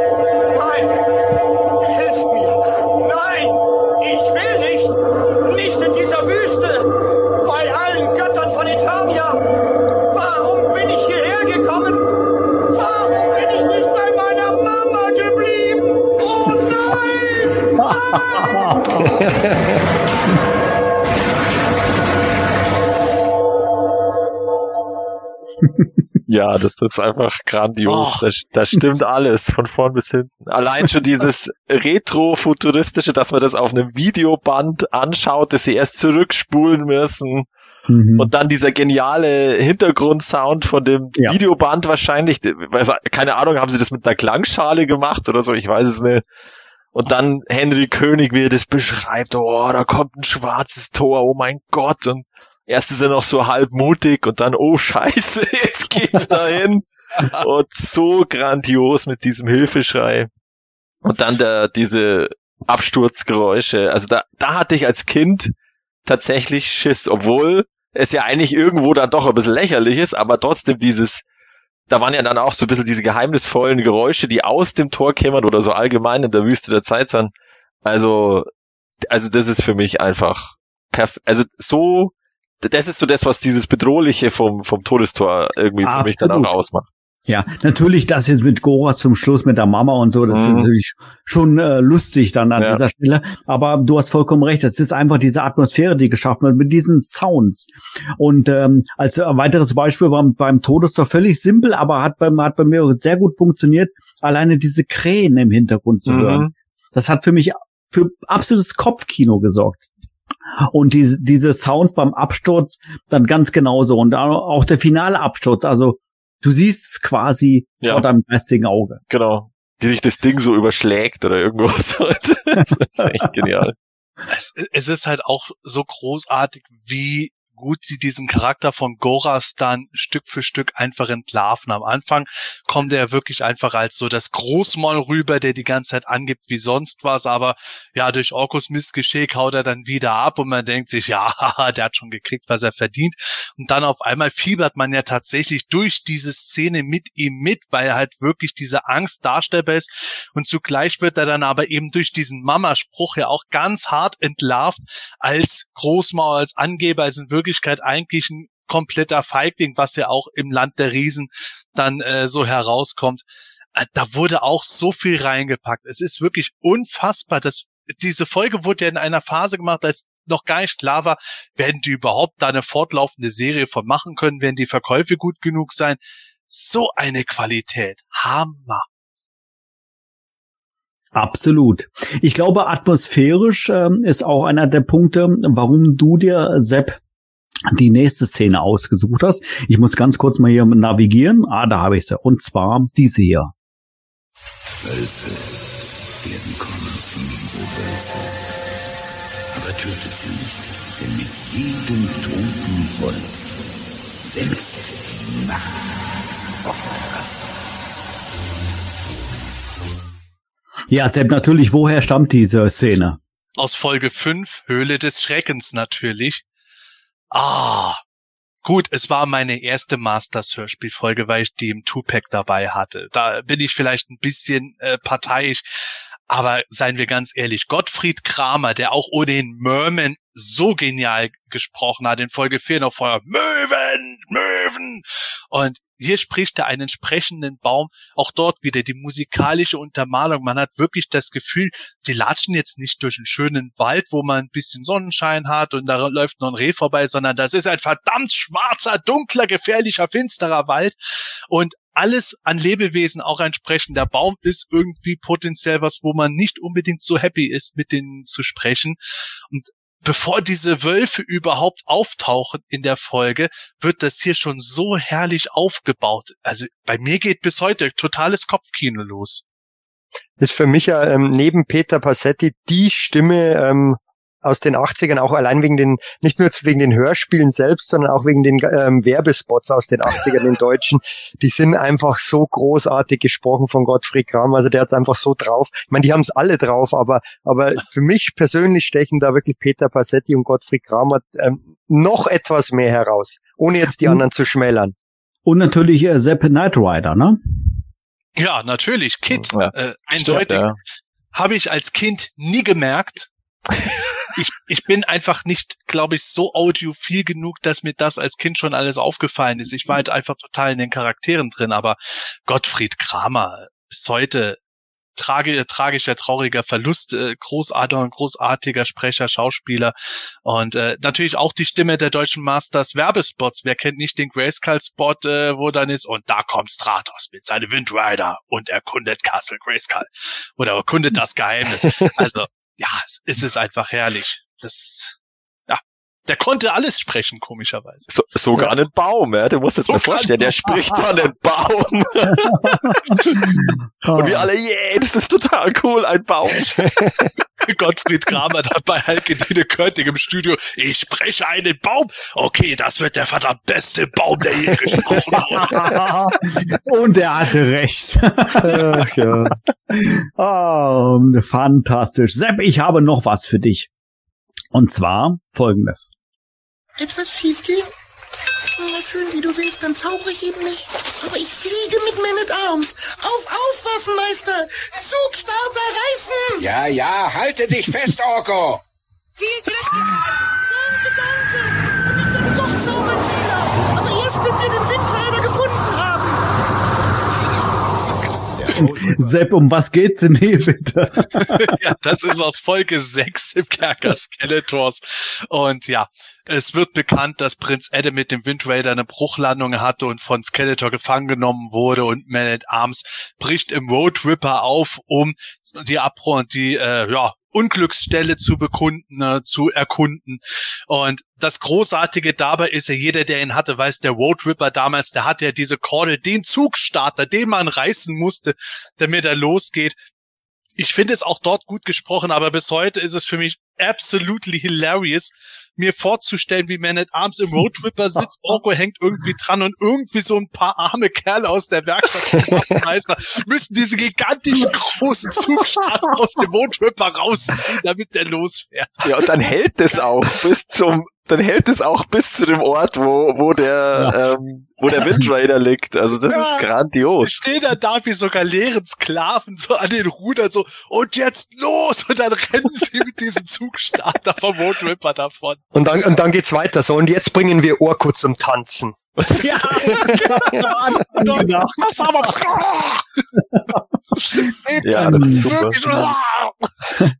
Also Europa hat das ja grundsätzlich immer sehr, sehr gut umgesetzt, aber dass sie jetzt hier diesen Zugstarter wirklich so wortwörtlich eingebaut haben, verwundert mich tatsächlich. Ich glaube, das war auch das einzige Mal, dass die, sag mal, so ein Fauxpas passiert ist, oder? ich, was heißt Fauxpas? Also manchmal, wir haben ja in den Hörspielen früher drüber gesprochen, oft, und was hat, was hat Hage Francis denn da geraucht, als er das äh, geschrieben hat. Ich glaube, bei manchen Sachen war es auch einfach so, dass er auch eine riesen Gaudi mit sowas dann hatte. Dann irgendwo, ja, ja, das Ding hat einen Zugstall, ach komm, das machen wir dann. Und äh, du kannst es dir natürlich vorstellen, wenn du jetzt den Vote Ripper wirklich in Lebensgröße hättest, wenn jetzt eine Realverfilmung von Masters of Universe gäbe, die laut Gordon ja nie kommt, dann könnte man natürlich sich die Konsole vorstellen. Man at Arms hat da irgendwie so, wie früher beim Auto, mein erstes Auto war ein Seat Marbert, der hatte einen Choke, den ich ziehen musste. So könnte natürlich bei Man at Arms dann auch so ein Choke, äh, der Zugstarter in Kleinlaut sein, dass er den dann irgendwie zieht und dann wird irgendwie das Raketentriebwerk losgestartet, wie bei Batmans Batmobil aus den 80er Jahren und dann braust er davon. Also es ist nicht ganz unrealistisch, sich vorzustellen, aber der Gedanke halt, dass Ja. der Road Ripper in echt genauso wie das Spielzeug funktioniert, das macht's halt so geil. Unglaublich. Ähm, die Episode im Kerker Skeletors ähm, ist tatsächlich eine grandiose Story, weil äh, Skeletor wirklich so nah am Sieg war Hm. und er hat's nicht gecheckt, um was es denn tatsächlich geht. Und äh, Matthias, du hast dir aus diesem Hörspiel auch noch eine Szene rausgesucht. Gremman, Ja? Man at Arms? Was willst du von mir? Gremman, hier, nimm das Zauberschwert. Du musst in die Burg eindringen. Du musst Adam finden. Bringe ihm das Schwert. Adam? Frage nicht. Adam wird schon wissen, was er damit anfangen soll. Schnell, beeile dich. Gleich ist es zu spät. Seine Ungeheuer sind zu stark für uns. Du kannst dich auf mich verlassen. Man at Arms. Ich werde Adam finden. Durch die Mauer. Ram-Man flog mit dem Kopf voran auf die Burg Drachenstein zu. Er wurde immer schneller und schneller. Und dann, wie eine Bombe, schlug er ein und durchbrach die Mauern der Festung.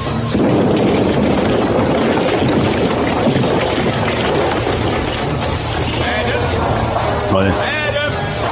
Wo bist du? Ja, wow, ich habe gleich Gänsehaut. Ja. Das kann von dort. Adam? Hier, Ramman! Hier! Ramman, eigentlich! Lass uns raus! Schnell! Die Bestie kommt!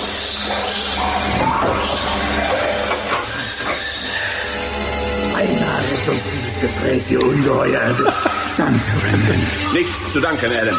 Ich soll dir das Zauberschwert bringen. So, auch, auch Ramman ist ganz kurz davor zu verstehen, was Ja. los ist. nee, aber also, also das ist ja auch schon vorher ähm, dieser Angriff äh, äh, eben äh, Man at Arms und Many Faces und Orko und da ist auch schon dieses treibende Thema und der der Trapjaw er hat ein Maschinengewehr und da haben sie auch wirklich einen Maschinengewehrton. Also es rattert wirklich durch die Gegend. Also da geht's zur Sache und und eben dann diese Szene mit, mit dem Ramen, Jürgen Thormann wieder super.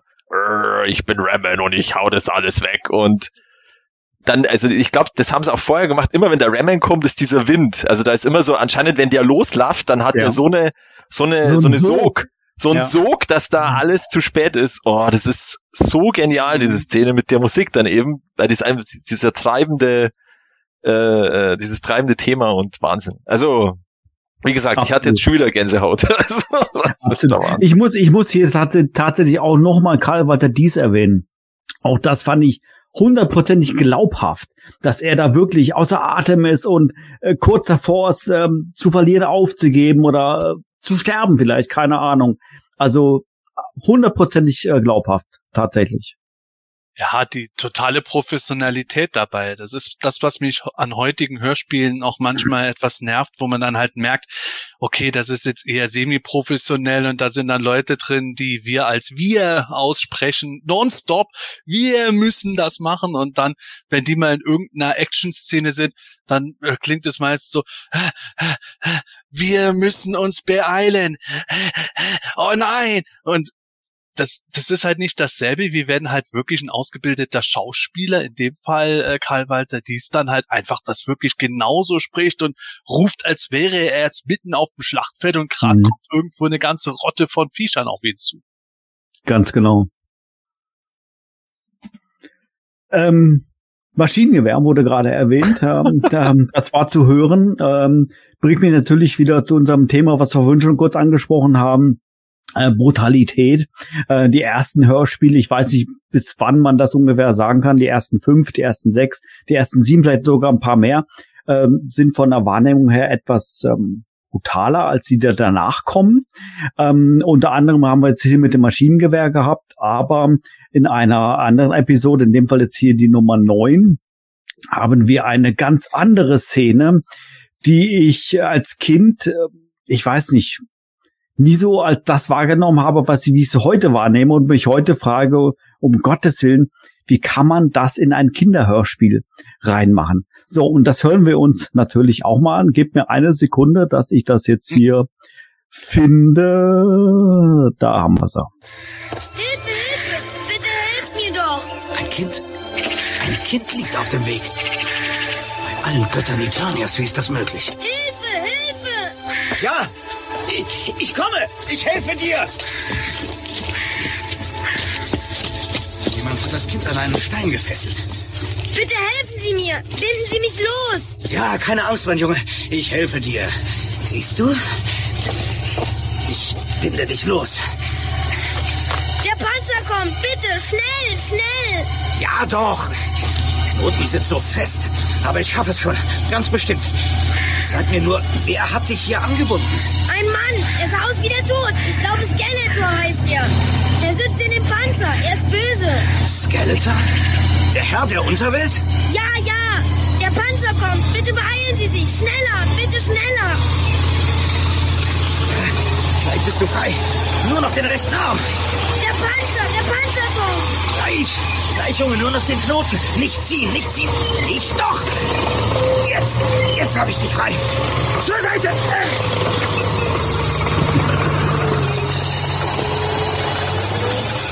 Der Panzer erfasste Trapjaw und verletzte ihn schwer.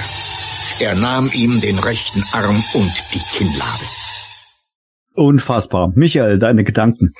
Ja, das ähm, habe ich ja auch gewählt als als äh, denk, äh, denkwürdige Szene. Und das ist halt, wenn man es wenn man es jetzt auch anhört wieder, das ist eigentlich schon krass, wenn man sich das vorstellt. Da ist ein Kind an einen Stein gebunden und da rollt ein Panzer drauf zu und und und der versucht ihn halt loszubinden und dann ähm, wird erzählt, ja, der Arm wird abgerissen, der Kiefer wird abgerissen. Also das ist halt ähm, ja, ähm, vorher hatten wir das Thema Brutalität und ähm, es durfte kein Blutpumpmechanismus beim, beim Moskito, ähm, sollte nicht verkauft werden, falls es stimmt. Und hier werden ganze Körperteile abgerissen. Also das, das fand ich schon ziemlich heftig. Und ähm, das ist einfach so eine Szenerie, da wo auch wahnsinnige Spannung aufkommt. Schafft er das, dieses Kind zu retten? Ja. Und ähm, man kriegt halt, ja, es ist ja keine eine Art Hintergrundgeschichte zu Trapjaw und, und, und das finde ich heute spannend, das fand ich schon damals spannend, wo man einfach ein bisschen mehr erfährt zu, zu den Charakteren und warum ist Trapture so, wie er aussieht. Ähm, warum, warum hat er den mechanischen Arm und warum hat er den, den, Stahlkiefer? Und hier wird's halt erklärt auf, auf äußerst brutale Art und Weise. Und wenn da ein Kopfkino losgeht, da kann man sich so richtig vorstellen, man sitzt mit dem Kassettenrekorder da, drückt Play, ähm, fiebert mit und ähm, ist halt dann schon ziemlich krass eigentlich, was da abging. Mhm. Ähm, wundert mich auch, dass das äh, einfach so durchgewunken wurde damals. Genau das habe ich mir auch gedacht. Also wie sie damit durchgekommen sind. Ich kann es mir wirklich nur vorstellen, dass entweder nicht so genau hingehört wurde, dass vielleicht eine andere Art von Sensibilität dort bestanden hat bei denen, die das dann be bewilligt haben. Aber ich glaube auch, dass es schon das Wording war, weil es wird ja nicht erzählt, dass irgendwie äh, Trapjaw da quasi zerstückelt wird, sondern er nahm ihm die Kinnlade, den rechten Arm und die Kinnlade. Das ist halt eigentlich eine ganz, finde ich bis heute sehr schöne Umschreibung des Ganzen. Aber mit Sicherheit, also meiner Meinung nach, bei mir war es tatsächlich die Top 1 meiner äh, Lieblingsszenen. Szenen deswegen auch, weil es war jetzt ein ziemlich langer Ausschnitt, aber es geht ja noch viel früher los. Für mich ist es allein schon, wenn Orko einschläft und die Monster im Hintergrund zu hören sind. und Orko äh, schläft dann ein und dann beginnt die ganze Szene und dann geht es ja noch weiter, dass dann Skeletor aussteigt und dann, oh, das ist doch der Waffeningenieur Jaw ist verletzt, aber das macht nichts. Ich bringe das in Ordnung, John. Mhm. Und dann mhm. wird er auch immer irgendwie, ich finde da bis heute irgendwie, dass es so eine fast schon leichte Parallele irgendwie zu Stephen Kings S hat. Man könnte sich genauso gut vorstellen, dass Pennywise da gerade unterwegs war, nur dass er nicht das Kind, sondern den Erwachsenen erwischt hat. Und dann halt irgendwie denkt, ach ja, jetzt baue ich den noch um. Also, es ist eine lange und so eindringliche Szene in dieser Hörspielreihe, die für mich auch so das Highlight dessen ist noch mehr als bei Anti-Eternia, wo auch viele tolle Szenen vorkommen. Anti-Eternia ist ja das Horrorhörspiel, aber die Horrorszene ist für mich tatsächlich das hier. Und ich habe so das Gefühl gehabt, dass danach die Hörspiele nie mehr so gruselig wurden, wie sie in dieser Zeit gewesen sind, in den ersten, ja, sagen wir mal, zehn, elf Folgen. Deswegen gefällt mir, glaube ich, auch, ähm, gefallen mir die ersten Folgen auch mit am besten, weil ähm, ich mochte das einfach schon immer, irgendwie das etwas Gruseligere, auch die Gruselgeschichten gab es ja damals auch Hörspiele und so weiter. Ähm, war einfach ähm, faszinierend. Ähm, und die, die anderen, die, die Hörspiele nach sind natürlich auch gut. Ähm, und, und ja, die Brutalität ähm, muss auch nicht immer da sein, aber es hat schon irgendwie, hat anscheinend was ausgemacht, weil das ist mir einfach, ist einfach hängen geblieben, finde ich. Ja, ja also äh, tatsächlich äh, muss ich auch sagen, ich finde die ersten Hörspiele sehr, sehr, sehr gut gemacht. Ähm, ich bin jetzt nicht der, derjenige, der jetzt wirklich Brutalität braucht, auch bei Filmen nicht. Andeutungen reichen mir da oft dann auch aus. Aber äh, mal abgesehen von der Brutalität finde ich auch ähm, in Summe alles sehr glaubhaft umgesetzt und in Szene gesetzt bei den, finde ich, bei den ersten Hörspielen. Da gehört dann vielleicht dieses, diese realistischen Beschreibungen vielleicht mit dazu. Und das ist einfach das Kopfkino bei, bei mir dann vollends dann auslöst und so weiter. Aber ähm, ja, interessanterweise kann ich mich an diese Szene als Kind nicht wirklich dran erinnern, ähm, was ich dabei empfunden habe. Ähm, ich habe die Hörspielfolge oft gehört, aber ähm, so ganz genau, wie gesagt, weiß ich das jetzt nicht mehr. Du hast gerade äh, gesagt, äh, Michael, ähm, dass es ähm, eine, eine sehr ein, eindringliche Folge war. Du hast es auch gerade äh, gesagt, Sepp. Und ähm, die eigentliche Horrorfolge, wenn wir das mal so betiteln wollen, ist ja eigentlich Nummer 11 mit Anti-Eternia. Du bist gerade weg. Ja, das macht nichts, weil ich bin jetzt fast fertig mit Reden. äh, Anti Jetzt bist du ganz weg. Und äh, bin ich wieder da. Danke, StreamYard. Danke. Drücke Play, Manuel. Drücke ja, ich drücke Play. Ich drücke Play. Ich drücke Play im Moment. So, sobald ich sage okay. Danke, StreamYard, geht's komischerweise. Ja, ja, okay. Ah, Mann, oh Mann, oh Mann. So, ich habe die, den Ausschnitt gefunden, den der abspielen wollte. Mein magisches Beobachtungsgerät zeigt mir, wie es auf Anti-Eternia aussieht. Schalte ein, Zauberin.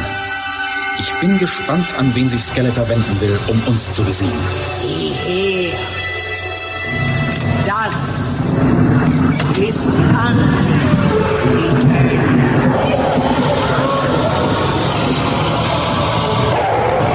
Die Zauberin von Castle Grayskull gewährte He-Man einen Blick in die Hölle.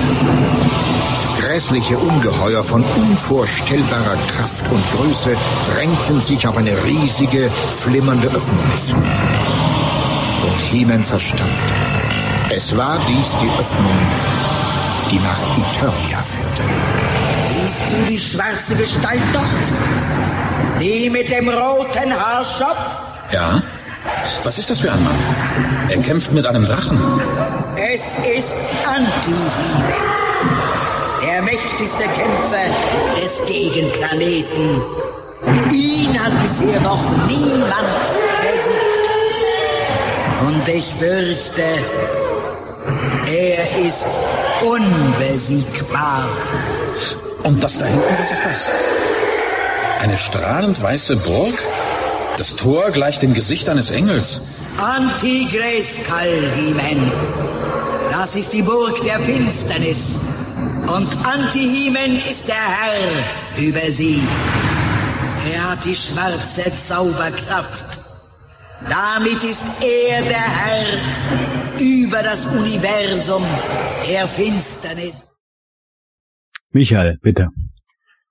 Ja, ähm, wirklich für mich ähm, meine Lieblingsfolge. Es ist zwar mittlerweile, weil es halt auch so unzählige Customs gab und weil es halt einfach so omnipräsent ist, so ein bisschen ähm, in Anführungszeichen ausgelutscht Anti-Turnier, aber das ist ähm, nach wie vor meine Lieblingsfolge, weil die Atmosphäre das war jetzt nur ein kurzer mhm. Ausschnitt, gibt es ja ganz viele Szenen, die einfach so unglaublich atmosphärisch sind. Sepp, ihr habt ja gesagt, mehr oder weniger die Horrorfolge.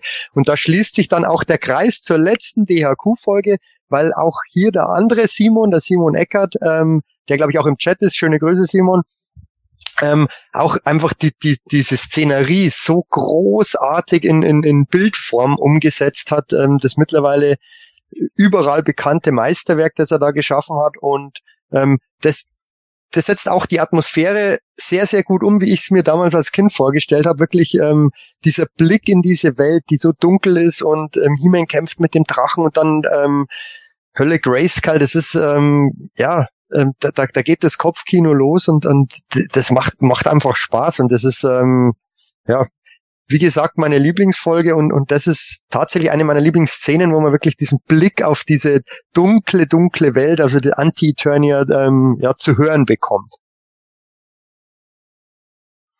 Sepp, warum ist das äh, eine besondere Folge? Warum nennt man die dann als, betitelt man die oft als Horrorfolge? Naja, wir haben jetzt gerade in dieser Szene genau das Thema gehabt. Es geht nicht einfach nur darum, dass es einen bösen Himen auf einem anderen bösen Eternia gibt, sondern das Ganze, wie es alles aufgebaut wird, das Universum der Finsternis, Anti-Eternia ist die Hölle. Und dann hörst du auch diese ganzen Geräuscheffekte. Wir haben gehört, Monster auf eine, auf eine flimmernde Öffnung zulaufen. Und nein, das ist nicht das Freilichtkino von Anti-Eternia, sondern der Weg nach Eternia, was halt auch schon, ich finde es immer wieder, dass es schon gewisse Anleihen an so H.P. Lovecraft-mäßige Geschichten hat, wo aus einer anderen Dimension Wesen, die auch, und das hören wir in dem späteren Spiel, auch nicht unbedingt immer komplett stofflich sind, ähm, auf die normale Welt kommen, die eigentlich kaum irgendwie zu besiegen, äh, es ist kaum möglich, die irgendwie zu besiegen und das ist halt schon irgendwo heftig, äh, wenn man sich das anhört, dass es halt wirklich jetzt nicht nur einfach darum geht, jetzt kommt die, die wilde Horde von Iteria oder irgendeine neue Fraktion wie die Snakemen, sondern wirklich die Wesen aus der Hölle itself kommen, die sogar Skeletor das Grausen lehren. Absolut. Also ja, wir haben es gerade schon gesagt, alleine durch diese Soundeffekte ähm, wieder Kopfkino pur und man sieht, man sieht quasi förmlich die Gefahr, mhm. die auf Eternia zurollt und ähm, ja.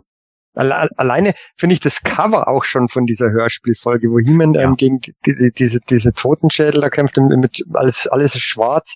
Allein äh, das bringt schon irgendwie diese Atmosphäre ganz gut rüber, finde ich. Also da, da, da stimmt, bei dieser Folge stimmt für mich persönlich einfach alles. Ähm, ist ja nicht umsonst eine der, der, der Lieblingsfolgen von ganz, ganz vielen Leuten und ähm, durchaus auch ähm, im nicht deutschsprachigen äh, Raum auch bekannt, wurde glaube ich sogar mal auf Human Ohr komplett ins Englische auch übersetzt, schon vor langer Zeit. Ähm, und ja, Simon hat natürlich einiges beigetragen dazu mit seinem Gemälde, das dann ja durchaus mal ähm, erlaubt oder unerlaubt mit aufgegriffen wurde. Ähm, bei, bei, bei anderen ja, Figuren und ähm, einfach, einfach großartig eingefangen, diese Atmosphäre. Eine unglaublich dichte und, und ähm, ja, Atmosphäre einfach, macht, macht einfach Spaß. Mhm. Das ist eigentlich schon zu wenig Anti-Hemen, dass wir in dieser Folge dann auch mitkriegen. Ich meine, dar darauf baut das Finale auf, dass He-Man auf Anti-He-Man trifft. Aber es ist dann auch relativ schnell wieder vorbei, weswegen ich auch total verstehe, dass Leute Fanfictions geschrieben haben, auch immer auf sowas gewartet haben, wie eben Masters of the Multiverse, die Comicserie, wo Anti-He-Man dann äh, nicht ganz wie den Hörspielen war, aber trotzdem eben der böse äh, Schurke, der aufgehalten werden musste, weil da natürlich in der Fantasie sich schon großes Potenzial aufbaut. Ich habe es auch gerade eben ja mit den mit HP Lovecraft-mäßigen äh, Sci-Fi-Horror ein bisschen auch verglichen. Ich äh, könnte es mir auch vorstellen oder ich habe es mir immer gerne vorgestellt, dass ein Anti-Heman auch mega geil gewesen wäre als Figur auch, der nicht einfach nur ein Heman Repaint ist, sondern wo du in Details so gewisse Sachen siehst, dass er auch nicht ganz menschlich mehr ist, dass er halt zum Beispiel Krallenhände wie Skeletor hätte, dass er vielleicht irgendwo wenn er den Mund öffnet, irgendwie so, äh, so leicht spitze Zähne hätte, was im ersten Moment aber nichts auffällt. So kleine Details wie seine roten Augen halt bei der Actionfigur, wo man dann halt sieht, das ist mehr als nur ein billiger Repaint, das ist ein He-Man, der irgendwo wirklich von ganz, ganz unten der heißt. Ja. So, jetzt äh, wieder vielen Dank an StreamYard an dieser Stelle. man hat dich, man hat dich komplett verstanden, Sepp, aber ähm, ja, qualitativ war es wieder erste Sahne hier, oh, was uns die Technik geliefert. Meine aber man hat verstanden. Ja, man ja. hat verstanden. Also keine liebe, Sorge. Man, man liebe Hörer im Übrigen, dass wir, dass wir bei StreamYard sind, ist nicht, weil wir StreamYard so geil finden. Hallo StreamYard, wenn ihr zuhört, sondern äh, ja, also gerade die Live-Sendungen äh, muss man auch ein bisschen gucken, mit welchen Sachen man das ordentlich auf die Reihe bekommt. Und ich finde das im Moment wieder ziemlich ungeil. Äh, die Beschwerdeschreiben werden wieder kommen, aber die können qualitativ eine neue Schippe drauflegen. Egal, Hauptsache die Hörspiel laufen. Ganz genau. So, also der Sepp mag kein StreamYard, aber der Matthias mag Myrat. Ihr davon essen? Ein wenig nur. Nein, Skeletor. Das könnte dein Tod sein. Ach, dieses bisschen Staub wird mich nicht töten.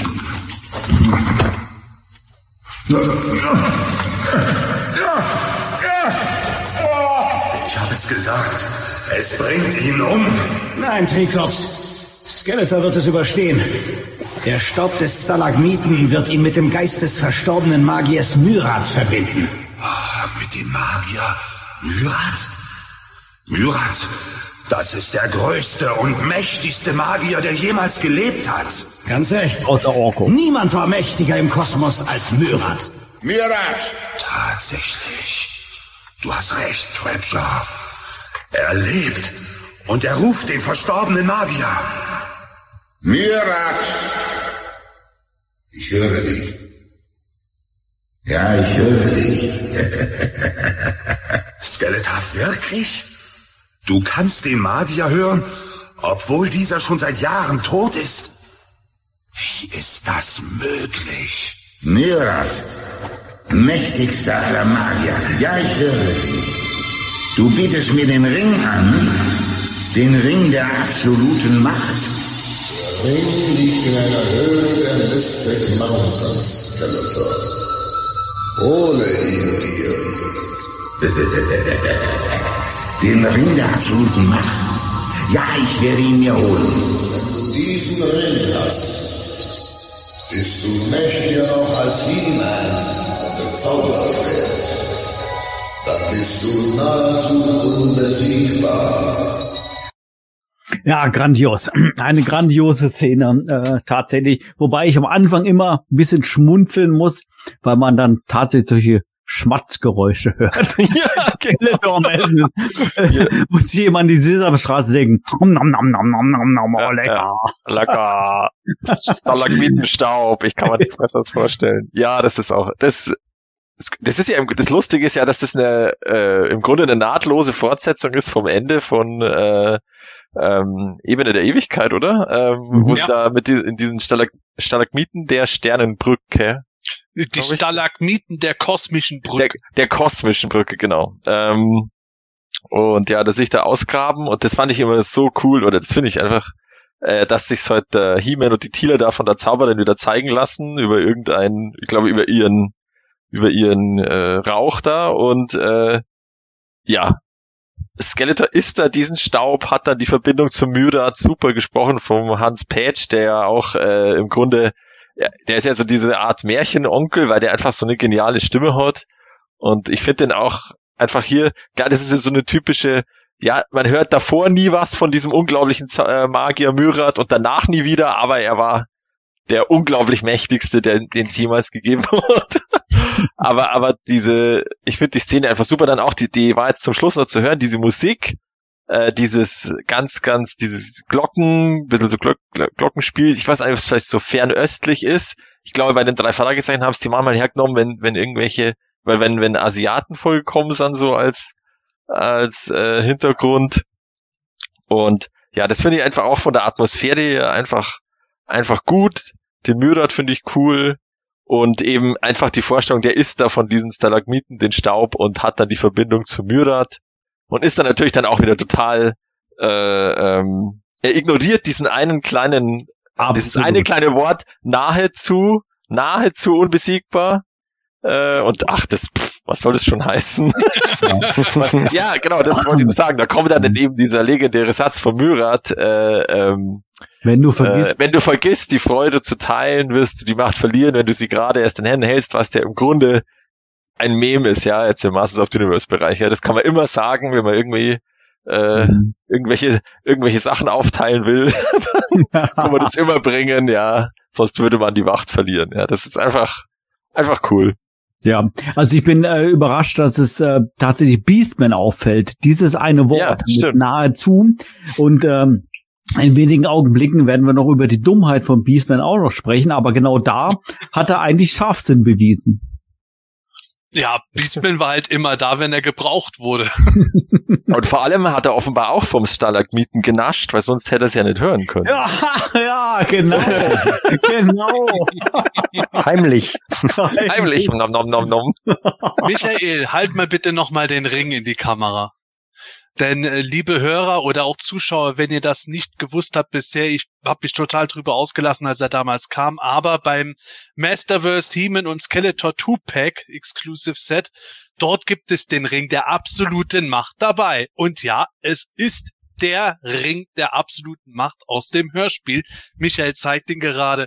feiere ich bis heute total, dass dieses Artefakt aus den Hörspielen es bis dahin geschafft hat, zu einem Ja. Toy.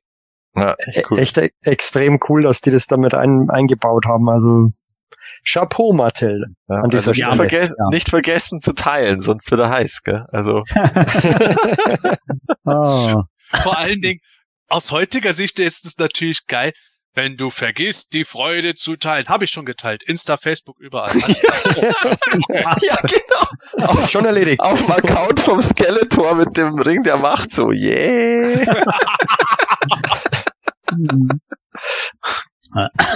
jeden, Tag, jeden Tag ein neuer Post vom Ring. Ja, genau.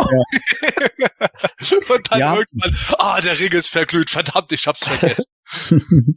Also klar, man muss ja sagen, es ist eine deutsche Hörspielserie und äh, ja, war in erster, Linie, in erster Linie natürlich in Deutschland populär und ganz, ganz wenige ähm, Charaktere und Artefakte haben es natürlich zu internationalen Ruhm geschafft. Wir haben es gerade schon erwähnt, Anti-Eternia, Anti-Eternia, Anti-He-Man ähm, vorne mit dabei und natürlich ist auch hier der Ring der absoluten Macht. Auch der hat es letztendlich dann über den großen Teich geschafft. Bis dato weniger populär, zumindest außerhalb von Deutschland, sind die Honigbomben. Jetzt, jetzt die Bomben. Ja, die Bomben. Äh, Skeletor. Ja, was ist? Welche Bomben? Welche Bomben? Hast du den Verstand verloren? Die Honigbomben. Ja, ja, ja, die Honigbomben. Ja, ich werfe die Honigbomben. Aber pass auf, Beastman. Du musst die Plattform treffen, auf der He-Man, Man at Arms und Orko stehen. Ja, Skeletor. Beastman, du bist der größte Dummkopf, der mir je begegnet ist. Ja, Also, pass auf. Ich erkläre es dir noch einmal. Der Honig soll die Plattform hoch oben auf dem Wespenturm bedecken. He-Man und Man at Arms sollen im Honig warten, wenn Millionen und Abermillionen von Wespen kommen. Und den Honig fressen. Nein, nein, sie sollen den Honig nicht fressen. So Der Honig gut. soll sie nur anlocken und aggressiv machen. Sie sollen He-Man, Man at Arms und Orko stechen. Verstehst du? Sie sollen die drei töten. Und der Honig? Und den können die Wespen von mir aus anschließend fressen. Jetzt wirf endlich. Ja, ich werfe. Nur noch einmal naschen. Nein, Beastman, nein. Warum nicht, Skeletor? Och, du machst mich wahnsinnig mit deiner Dummheit. Weil der Honig die Wespen wild und aggressiv macht. Wenn du von dem Honig nascht, greifen die Bienen dich an. Mich? Oh nein. Schnell weg damit. So. Ich habe die Honigbomben abgeworfen. Sieh doch, Skeletor. Sie fallen genau auf die Plattform. Sie fallen darauf zu. Hoffentlich treffen sie. Eine Sekunde noch. Jetzt.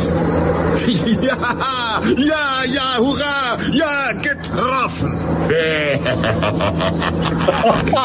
He-Man und Man at Arms stehen im Honig. Jetzt können die Wespen kommen. Das ist das Ende für He-Man. Das Ende. Fantastisch. Also, ich weiß, dass für manche Leute diese Szene irgendwie so der äh, Gipfel des Grauens ist, weil Beastman so strunzdumm irgendwo dargestellt wird. Für mich ist es einfach irgendwo Comedy Gold, funktioniert aber doch wenn man es als Kind gehört hat, trotzdem noch auf einer ernsthaften Ebene.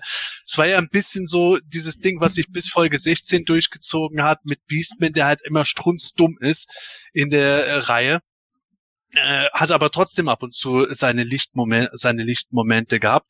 Und hier halt irgendwo äh, diese herrliche, fast schon slapstick-artige Steigerung dabei. Skeletor hat einen genialen Plan und rastet halb aus, weil er Beastman irgendwie nonstop davon abhalten muss, das zu versauen.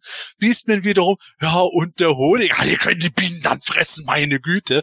Und wenn man sich das allein visuell vorstellt, dieser Plan, ich schmeiß jetzt Honigbomben auf die, die, die sind dann in diesen Honig drin, äh, ist das klebrig, meine Damen, verdammt! Anstatt dass er richtige Bomben geworfen hätte, damit die da tot sind. Also für mich persönlich ist das bis heute auch noch eine echt tolle Szene dabei. Ich find's herrlich. Absolut. Also Ja, Ja, ich fand, ja. ich empfand ihn nicht als Slapstick äh, tatsächlich. Es war eine, eine schöne Art und Weise, die Szenerie für uns, die nur hören, zu beschreiben. Und ähm, ja, aber natürlich, du hast recht, Sepp, warum keine echten Bomben? Aber wir wissen ja, es ging ja hier um, um, um Bassoff, der Herr der Wespen. Natürlich musste er dann entsprechend in Szene gesetzt werden. Hat ja sowas dann auch ganz gut funktioniert. Aber äh, ich finde diese Szene, es ist, die ist grandios. In, in einer der ersten Folgen wären es wahrscheinlich noch richtige Bomben gewesen. Ja. Oder Also- Granaten oder irgendwas. Von, Ja. von, Pa- von Panzern und abgetrennten Gliedmaßen zu Honigbomben. Oh, stell dir mal vor, wie geil das gewesen wäre. Skeletor erklärt so seinen Plan und dann Beastman so, äh, könnten wir sie nicht einfach mit einem Panzer überfahren? Ah, das ist eigentlich, ah, das ist jetzt aber gerade ein Reparatur, Beastman. Oh, herrlich. Ja, die Folge, die ist, ähm, die Folge, die Episode ist so schräg, da könnte einem eigentlich Folgendes einfallen. Aber du, du. Ich habe ein neues Rasierwasser, Tila. Ein wundervoller Duft. Möchtest du einmal an. An dir meiner- herumschnuppern? Jetzt reicht es. Das ertrage ich nicht. Ich gehe schwimmen.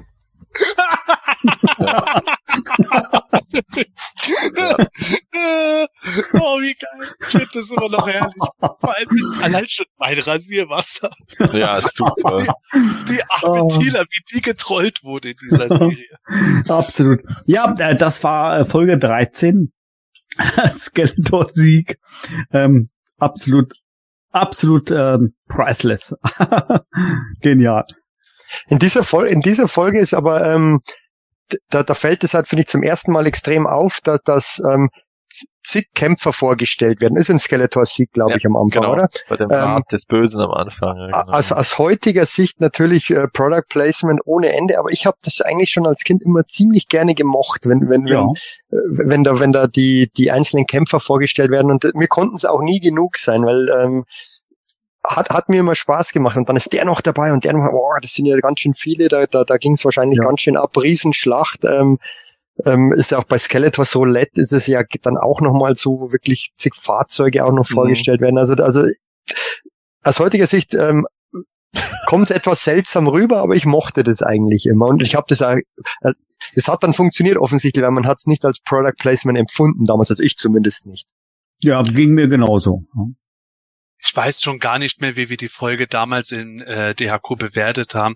Im Übrigen, liebe Hörer, hört euch unsere Hörspiel-Talkbacks an. Also was wir da teilweise irgendwie an Comedy-Zeug aus diesen Szenen gemacht haben mit und, und uns totgelacht haben. Matthias war dabei, der weiß es auch noch. Der Hammer. Aber ich weiß halt noch, Skeletors Sieg war eine Folge, die mir als Kind nie so gut gefallen hat. Die war halt irgendwo da, war aber eine, die ich noch mit eher weniger gehört habe. Und irgendwann habe ich dann aber halt eben durch so gewisse Schlüsselszenen wie das halt die Folge irgendwo lieben gelernt. Genauso absolut legendär mit Zodek halt am Anfang bei dem Bösewichtern, wo man bis Ah. heute halt natürlich dann auch irgendwo sagt, irgendwo, so ist es, Beastman, so ist es, ich kenne die Zukunft aller Eternia. Und dann versucht er dann die Ereignisse der Zukunft zu sehen. Ich sehe Ereignisse, die ah, im Nebel liegen und ich bin ein wenig erregt, ich muss mich bewegen. Nein, Zodek, bitte bleib sitzen. Du hast ja ja, also das, Jürgen Thormann sowieso auch krass, wie er Sodek in zwei verschiedenen Versionen in den Hörspielen gesprochen hat. Einmal bedrohlich, Hm. einmal da halt schon richtig äh, persifliert. Dann natürlich auch Ramen zugleich gesprochen. Also es sind auch wieder so Sachen, wo ich dann sage, liebe Hörer, es muss nicht immer die dramatischste, ernsteste Szene sein. Auch humoristisches oder vielleicht auch unfreiwillig humoristisches kann durchaus zum Highlight werden. Ja, aber gerade wo du sagst, dass ähm, äh, verschiedene neue Charaktere vorgestellt wurden, Michael, gebe ich dir recht, habe ich nie als Werbung empfunden und auch diese Szene fand ich äh, irgendwie äh, gut.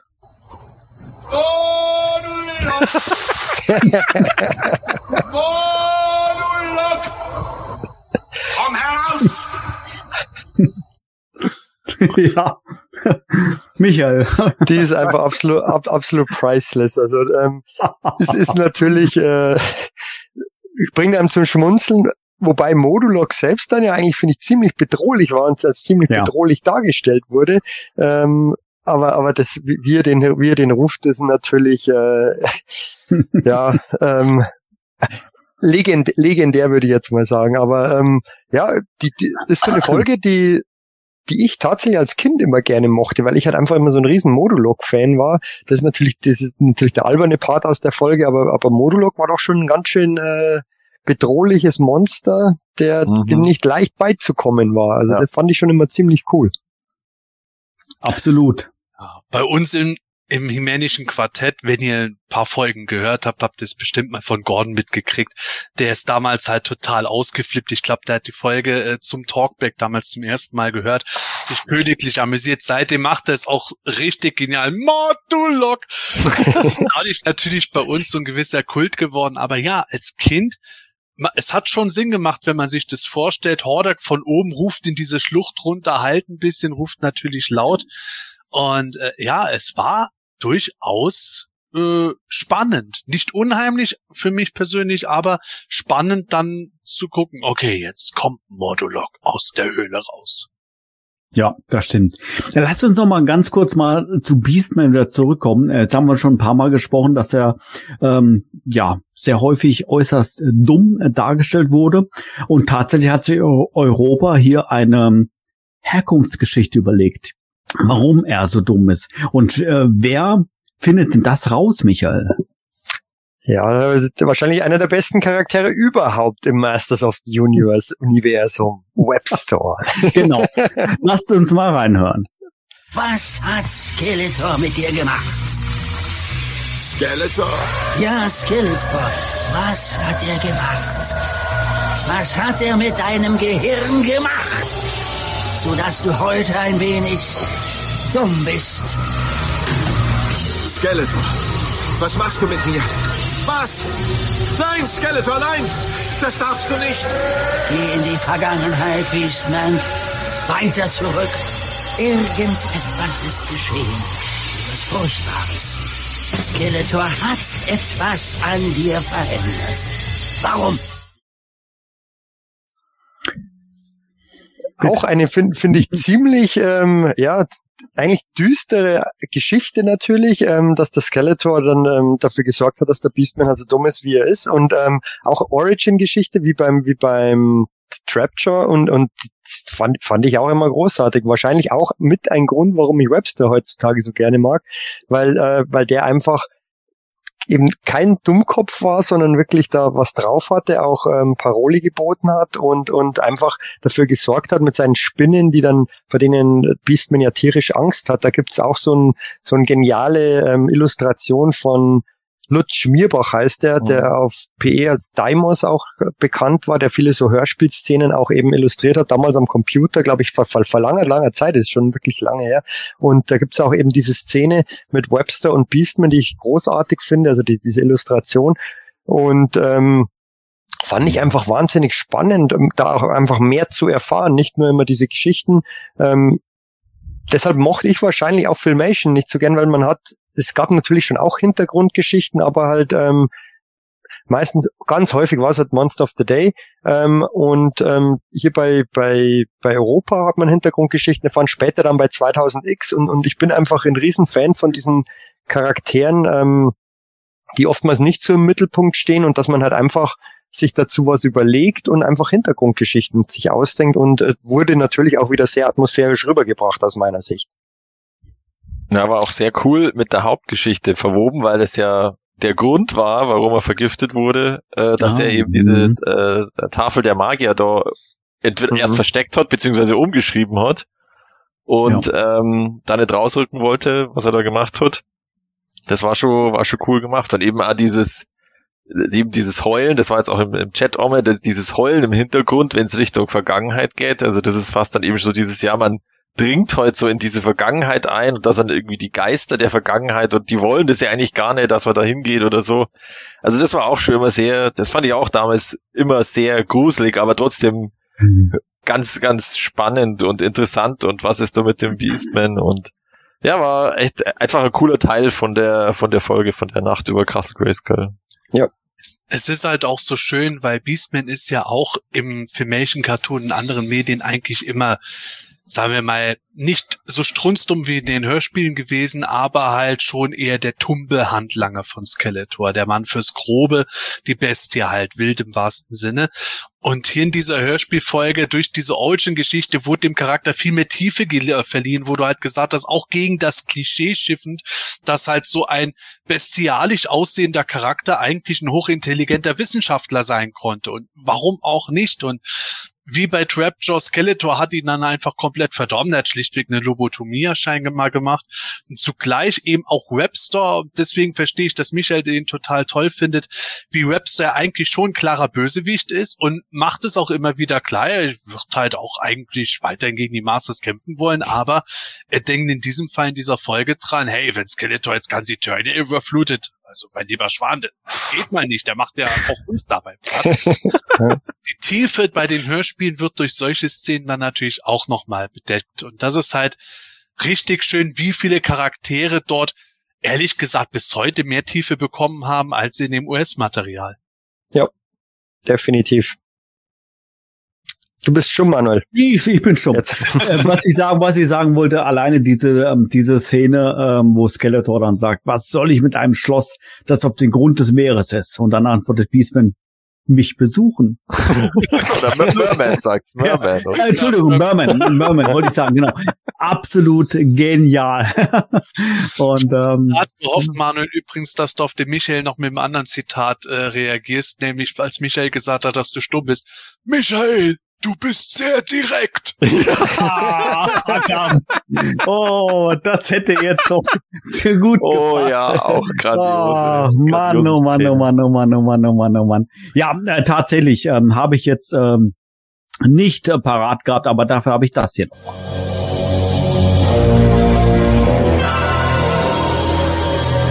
Skeletor, der Herr des Bösen, lag krank im Bett absolut grandios. Haben wir vorhin schon gehört. Kann man mehrmals hören, ja. Kann man mehrmals hören. Worauf ich eigentlich hinaus will, ist, ähm, dass, äh, dass wir über einen, äh, über Mächte sprechen, gut gegen böse. Die äh, kämpfen bis aufs Blut ähm, und trotzdem kommen die Guten auf die Idee, sich einen Spaß zu erlauben äh, mit den Evils. Und äh, wenn man nicht schon genervt ist, sowieso, oder froh ist, dass man lebt, dann ähm, lockt man sie dann absichtlich noch auf eine Fährte und äh, das kann sich wie folgt anhören. Das war der größte Spaß des Jahres. Habt ihr gesehen, wie stolz Skeletor war? Er wäre fast geplatzt vor Freude. Er glaubt uns geschlagen zu haben. Ich habe mich selten so gut amüsiert. Hordak schrie immer nur nach einer Sonderwache für das Buch. Jetzt glaubt Skeletor ganz bestimmt, dass er unsterblich werden kann. Wie in einem Märchenbuch. Ich halte es nicht aus.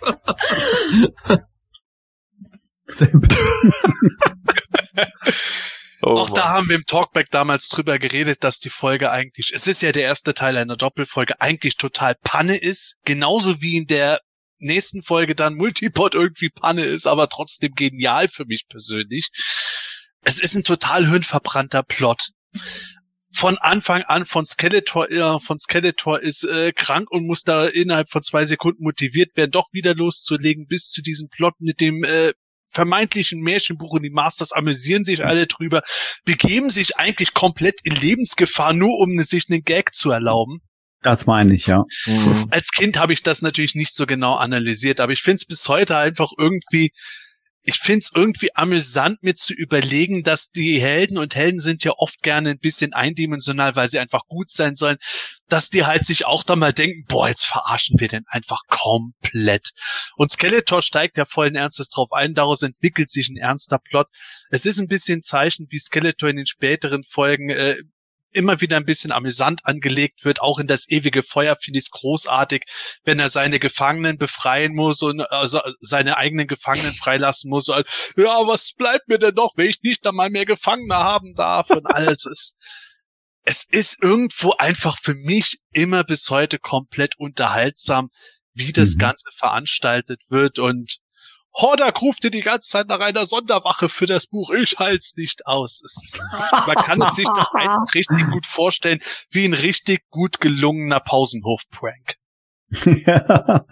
oh, Wahnsinn. Unglaublich. Jetzt haben wir so viele verschiedene ähm, Hörspielausschnitte uns angehört und es gibt quasi noch Faktor 100 noch mehr. Mhm. Ähm, ich ja. glaube, wir können jetzt hier äh, nochmal fünf, sechs, sieben ganze Episoden vom DRQ äh, machen und äh, uns weiteren tollen Ausschnitten und Szenerien aus den Hörspielen widmen. Ich schaue auf die Uhr. Ähm, unsere Sendezeit ist jetzt quasi rum. Ein bisschen schade, weil wie gesagt einfach noch so viel Potenzial in diesem äh, Thema steckt und, und, in diesen Hörspielen äh, steckt. Ich möchte dazu ähm, abschließend sagen, also ähm, ja, wahrscheinlich alle, die jetzt gerade zuhören und zuschauen, kennen natürlich auch die Hörspiele und ähm, lieben sie genauso wie wir es tun und auch immer wieder mal äh, gerne anhören.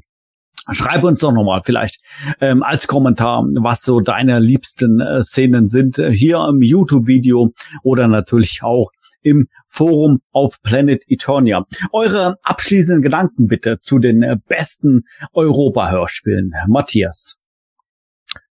Äh, zu den besten Europa-Hörspielen. okay. Zitat, äh, Entschuldigung, Zitate. Szenen. Szenen und Zitaten. Ja, also haben wir jetzt ja schon ziemlich viele durchgesprochen. Äh, bei mir wäre noch einmal eine, eine äh, Honorable Mention äh, äh auf dem Blasterhawk mit den äh, mit den ähm, äh, Felslingen. Die sind ja so eine Guilty Pleasure von mir. Ich mag die einfach gern, auch wegen dem Minicomic. Und da, das war auch so eine coole Szene. Einfach so dieses, die äh, werden da beschossen und so.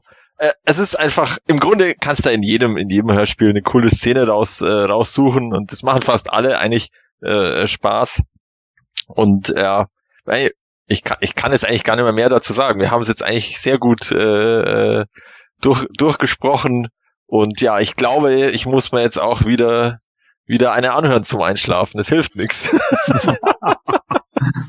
Da schließe ich mich gleich an. Also viele denkwürdige Szenen dabei. Ähm, manche zum Schmunzeln, manche zum Lachen, äh, manche doch ähm, eher zum Fürchten und zum Gruseln, also da wirklich das, das volle Programm letztendlich dabei, ähm, mit großartigen Sprechern, ähm, die ähm, weil, weil das gehört ja auch dazu. Es gibt das Skript und es muss auch dementsprechend rübergebracht werden. Und ähm, dann kommen noch die Soundeffekte dazu, die, die, die immer auch bei den Szenen, die wir jetzt gehört haben, ähm, und, und die Themen, äh, das Thema, das dann untergespielt wird, einfach eine, eine riesige Rolle spielt. Und dann entsteht ein Gesamtkunstwerk, ähm, mit denkwürdigen Szenen. Ähm, ich ich denke, dass wir jetzt wirklich die, die ähm, eingängigsten besprochen haben. Es gibt mit Sicherheit noch Leute, die, die andere Szenen favorisieren, aber ich glaube, wir haben schon ein, ein, ein, schönes Potpourri zusammengetragen und viel abgedeckt. Also wirklich ähm, macht nach wie vor Spaß, die, die Hörspiele zu hören. Ich kann es nicht anders sagen äh, als du. Es ist tatsächlich so. Es macht ungeheuer viel Spaß, die Hörspiele zu hören und ihr merkt es, wir hätten jetzt mindestens eine Stunde, eher noch zwei, drei, fünf, sechs, sieben, acht Stunden mehr machen können. Wir hätten aus jedem einzelnen Hörspiel mindestens eine richtig geile Szene, die erinnerungswürdig ist. Wir mussten uns jetzt auf ein paar beschränken. Ich habe schon ein paar Andeutungen gemacht, alleine schon die lachende Brücke, der feurige Eisvogel, der Meisterzauberer, mein geliebter Grünschnabel, mein Liebling Dragster in das, äh, das Zauberschwert des Bösen. Äh, da, da gibt es noch so viele Sachen, zu denen wir wieder zurückkehren können. Auch zu Folgen, die wir heute schon besprochen haben. Da wird meiner Meinung nach unbedingt eine Fortsetzung notwendig sein. Wenn ihr Bock drauf habt, gebt uns gerne Feedback in den Kommentaren. Wir freuen uns immer drüber, von euch was zu hören.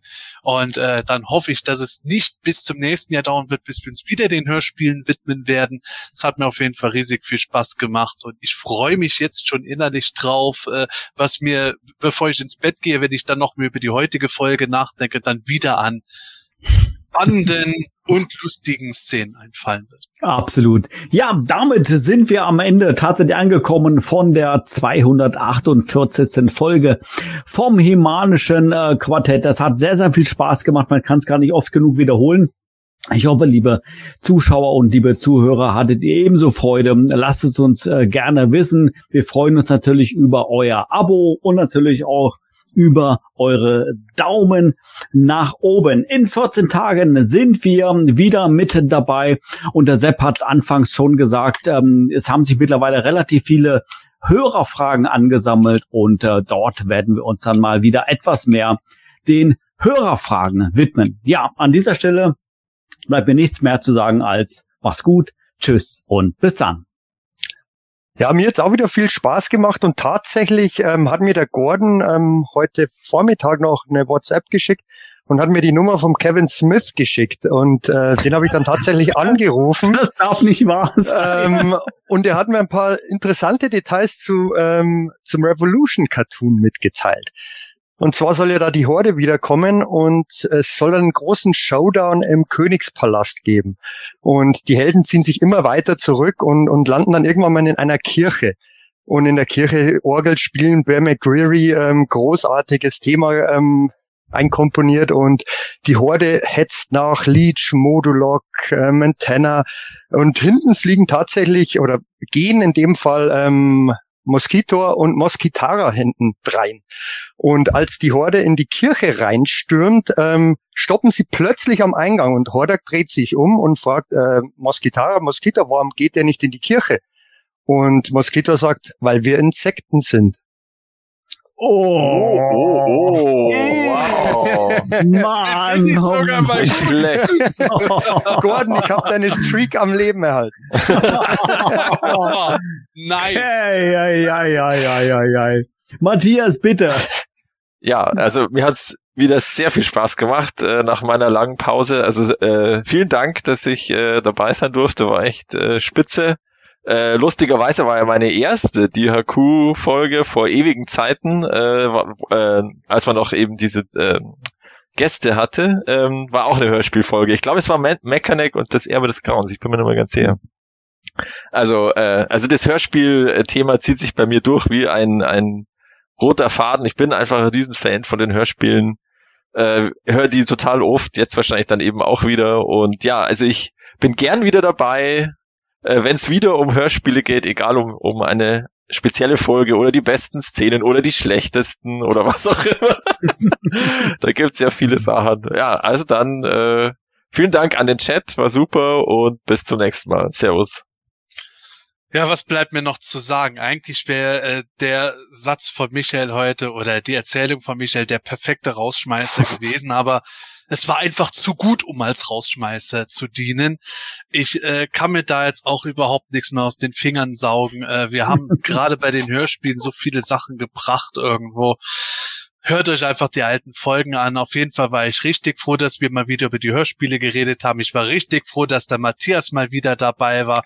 Hab mich wahnsinnig gefreut, dass der den Gordon heute ersetzen konnte.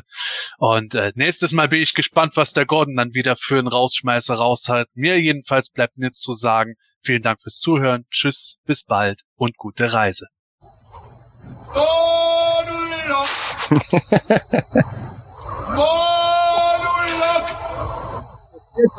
Tschüss.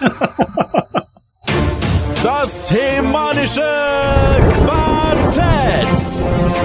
Präsentiert von planeteternia.de.